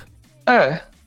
Aposentado é mesmo ganhando um pouco, mas eu fui um cara que eu aprendi a, a, a me elaborar, fazer o pouco muito. É, como eu mexo também com mixagem de música, essas coisas, eu nunca fui bom nisso, também nunca me estudei, sempre vendo vídeo no YouTube. Mas me aconselharam a comprar um curso e, e aprender, né, pelo curso, e por sinal eu acabei comprando hoje. Vou começar a estudar mixagem e masterização para ver se minhas, minhas mix e masterização elas são profissional para deixar aí um bom trabalho aí para a galera, né? Com relação aos filhos, vamos um por um. Que fim que deram seus filhos, inclusive aquele que a mãe tirou de você? Empatia zero. Os cinco filhos meus, empatia é, não tem um bom relacionamento com nenhum. Eles têm. Eu até assisti naquele filme de Debbie Light, tem uma cena que eu acho que parece comigo, que foi aonde o cara disse, a Deb, não sei se foi a Lloyd, que esqueci o nome dos dois, e disse que descobriu que tinha uma filha e, e tava com 20 anos que ele não, não via. Ele, aí o cara foi desse. Sua filha teve sorte. Por quê? Cresceu sem pai.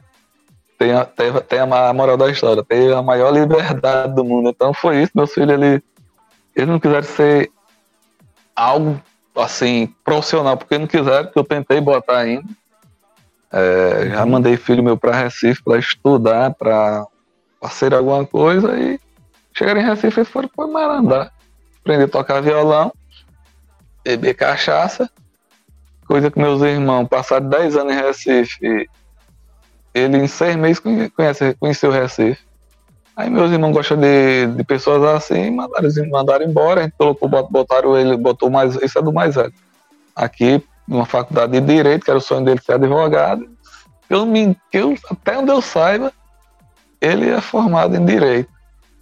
O outro tá tentando, a menina tenta me vestir para cantora, fiz a minha parte, mas quando cresceu, a primeira coisa que ela disse com 15 anos foi: Eu não sou mais a menininha que você mandava fazer as coisas, eu fazia. Pois, a partir de hoje, se precisar, estou aqui. Nunca precisou mais. A mais nova, acho que vendo a mais velha com a empatia, fez a mesma coisa. E hoje eu tô curtindo a solitude aqui. Essa cabocla que eu falei para você, que eu, ela também não é aqui da minha cidade. Eu acho que aqui na minha cidade eu tô queimado. Se aparecer para mim aqui é uma borderline ou uma narcisista, eu não pego mais. Eu quero mulher tradicional, que tem um aspecto parecido com minha mãe.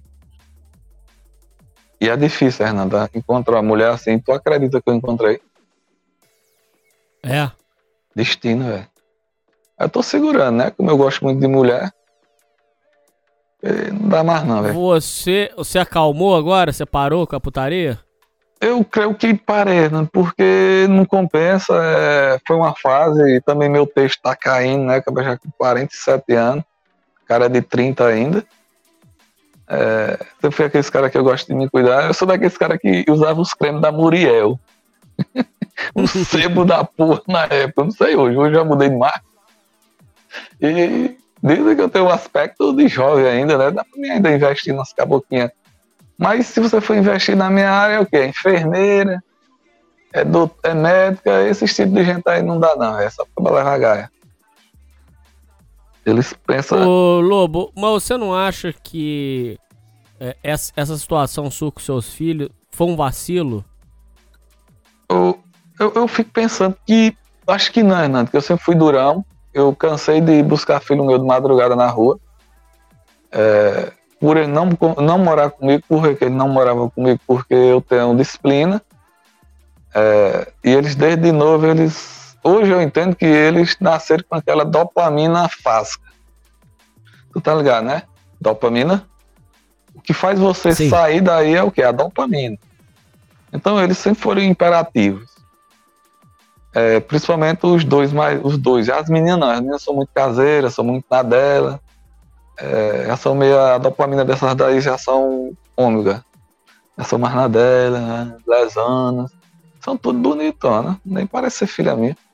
E, e os meninos também, são bonitos, já são pai, os dois, eu já sou avô. Tem duas meninas lindas, uma tem, bem, uma tem quatro, a outra tem três anos. Eu creio que os, os homens, eles tentaram me imitar, porque só que eu, eu, eu, eu, eu fiz assim, eles, mas eu já trabalhava, eu já tinha casa, tudo. Eles não. Eles foram por. E quem pagava o tração essas coisas foi eu delas e fiz minha parte. Mas não gerei. Elas, eles procuram você? Eles ligam para você? Não, não liga. Eu, eu vejo eles, tomo uma benção, benção, mas não, eu não vejo, eu não sou exemplo para eles. É o que eu vejo isso. Natal, Réveillon, vocês passam juntos? Nada. A gente passa porque a família da gente são muito próximas e por ser família, né, a gente se bate tudo lá, mas quando chega lá, benção. Deus te abençoe. Deus te abençoe. Cada um pro seu canto. É, Deus te abençoe. Deus te abençoe. As meninas estão com raiva da família da gente porque a mãe dela a avó dela morreu e não foi ninguém da família da gente pro velório. Eu já não ando de velório, eu não gosto de velório. Eu não ando de velório, não. Entendi. Eu já vejo gente morrendo direto. Eu chego lá todo mundo com cara de É. bunda. Eu vou nada. Vou depois. Ô, Lobo, outra coisa que você ainda não explicou foi o seguinte. É. Dessas mulheres, assim, quando você faz uma auto-observação, qual que você acha que você, a que você mais gostou? A que você mais te marcou? Rapaz, eu era apaixonado por tudo. E agora a que mais marcou foi que eu não, nunca imaginava me separar. Foi a mãe das meninas. Eu achava que eu ia ficar com ela o resto da vida. Na dela, caladona, brincalhona, risadona. Tudo que eu dizia, ela aceitava pra você ver que quando ela foi embora, é, você vê, eu acho que eu, eu traí tanto ela, velho. Eu traí tanto ela, ela, nunca, ela só descobriu cinco.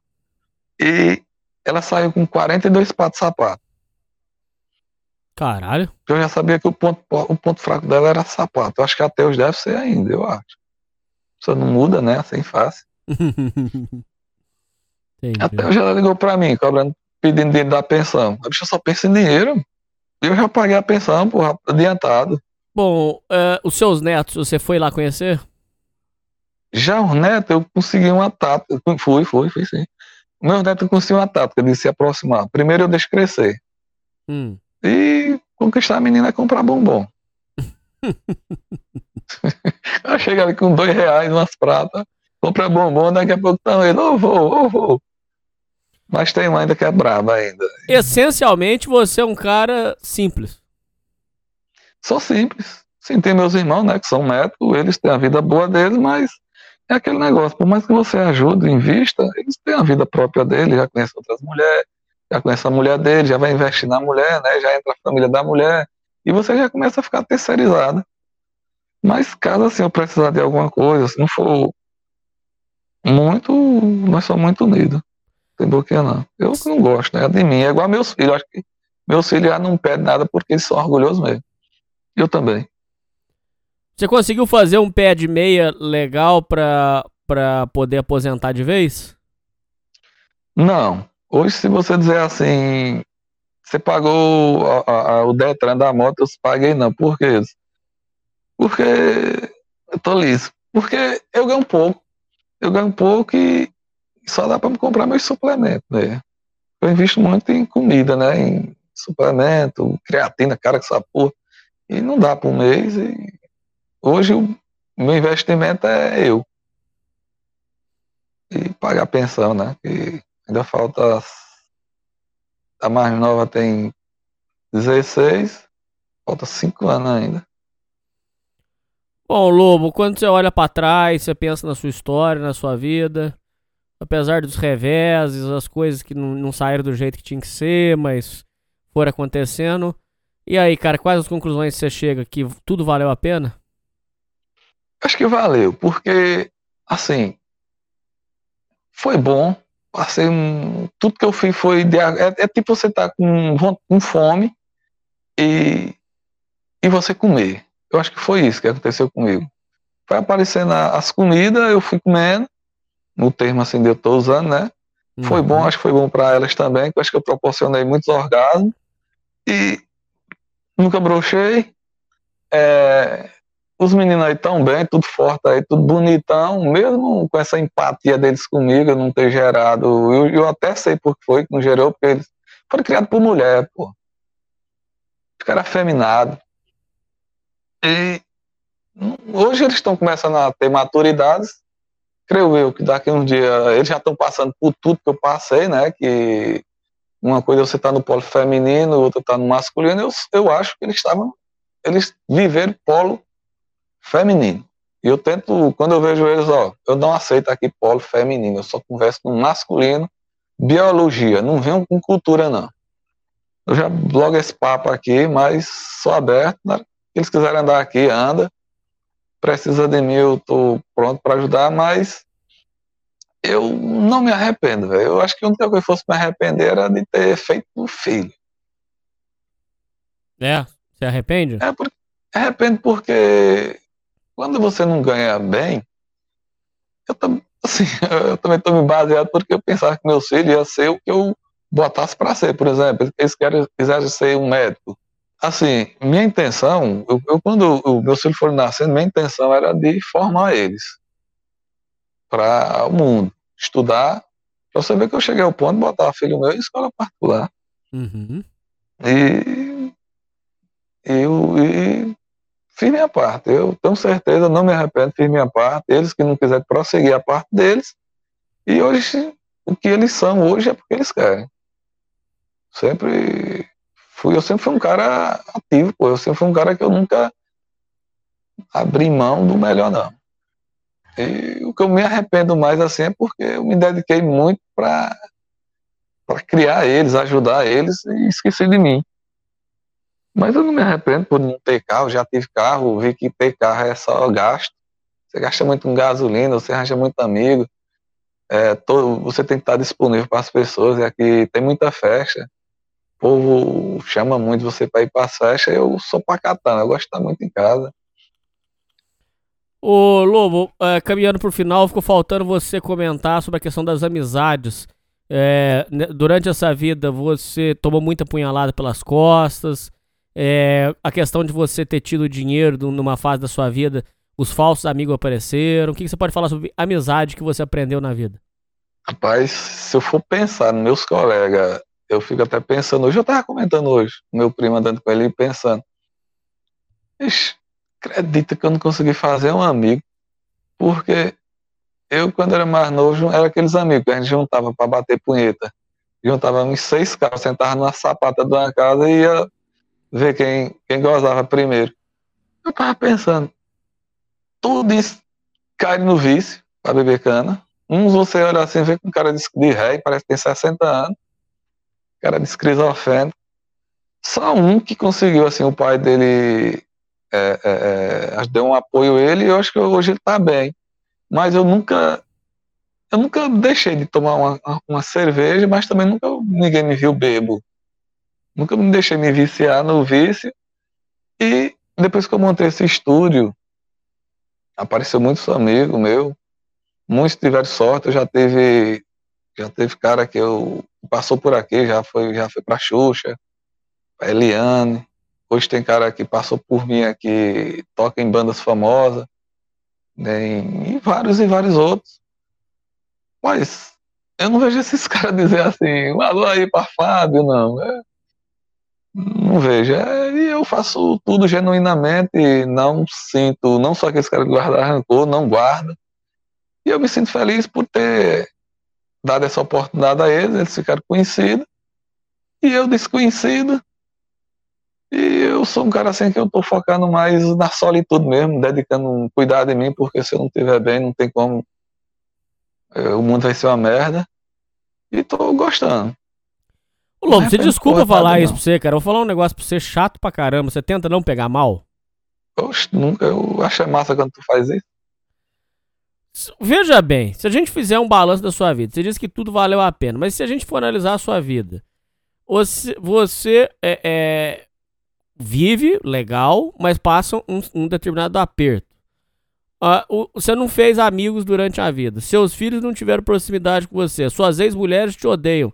Você não acha que o, o, caminho que você trilhou foi um caminho muito amargo da vida, cara?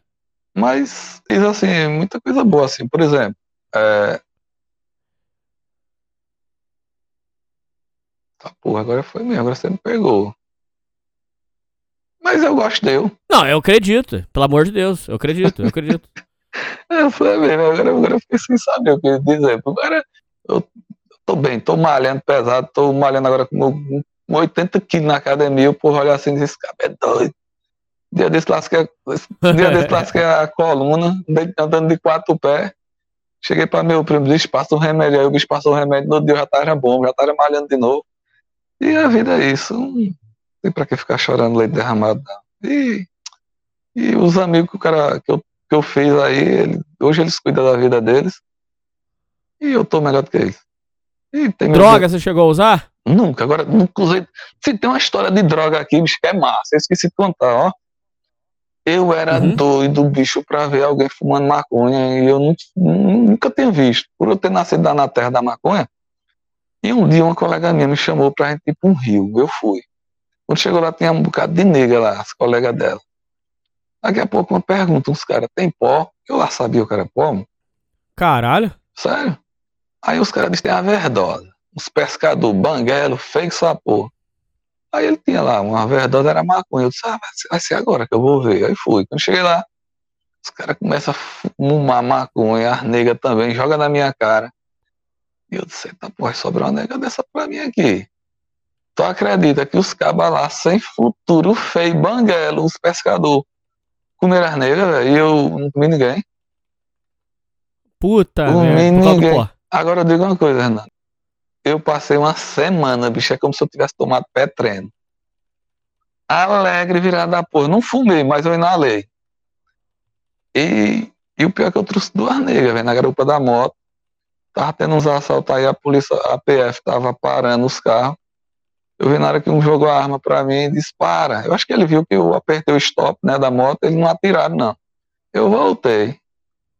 Aí um olhou assim pra mim e disse, documento da moto. Eu, eu só de short, uma camisinha transparente, mostrei a habilitação.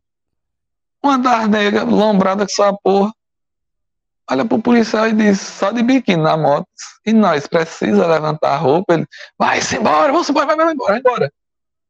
Eu já tinha, eu, eu já tinha levado uma multa uma vez na rodoviária, eu, eu tirei a habilitação e levei um colega meu sem capacete, a PF me parou, eu, bestalhado, velho, pensava que podia passar na rodoviária, porque eu tinha tirado a habilitação.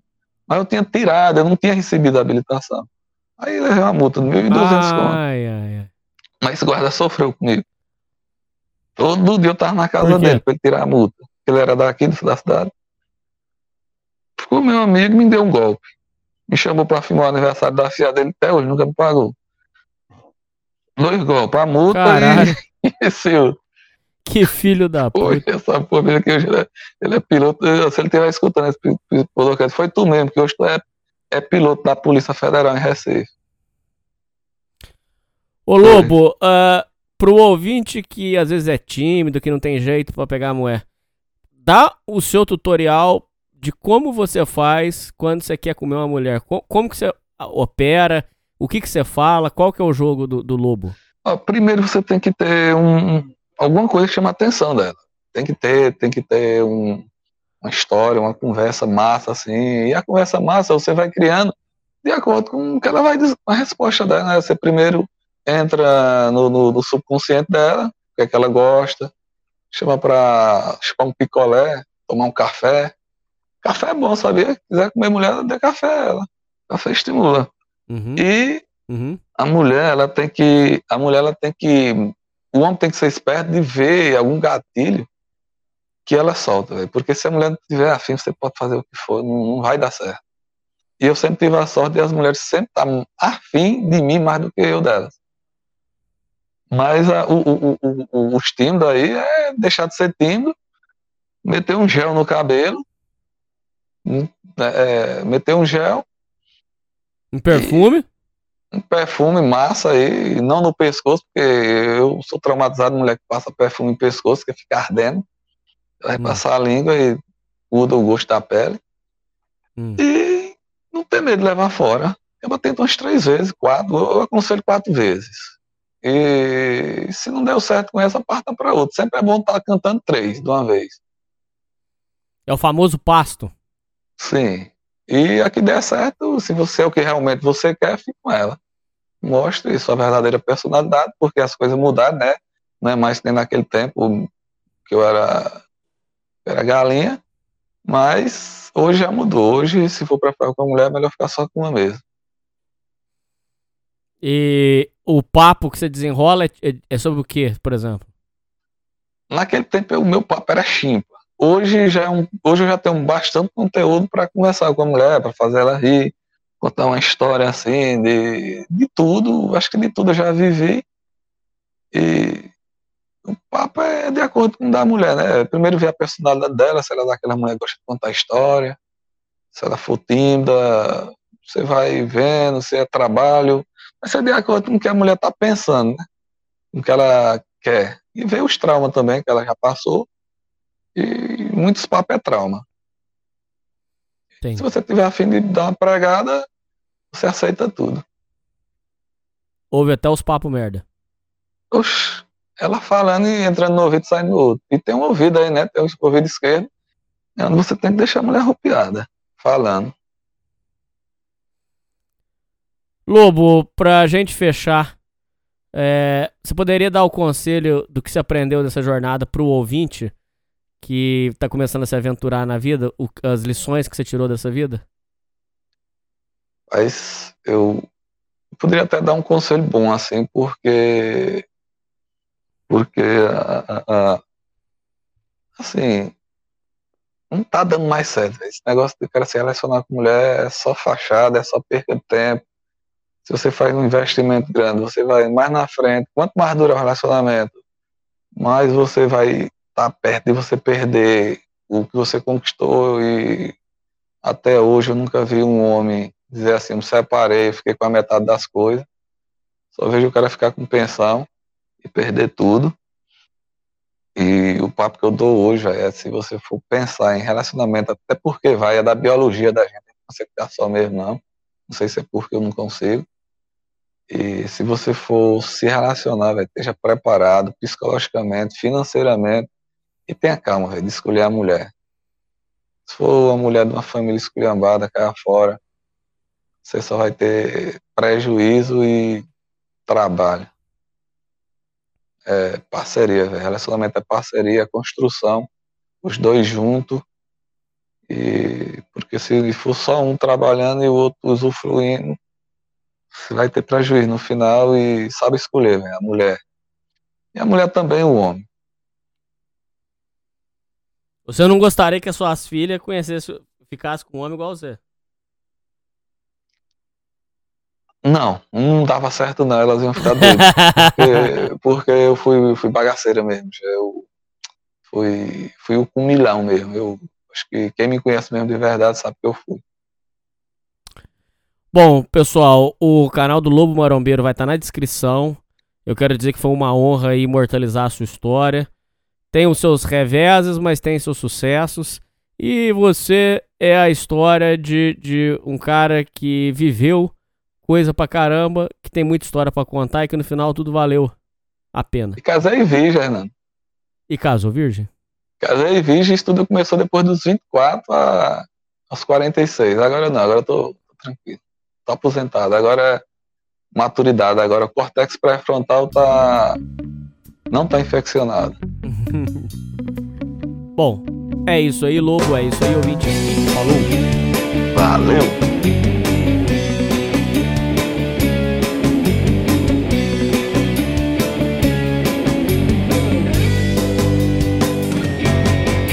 Fez minha feroz algoz e o meu amor ela me deu.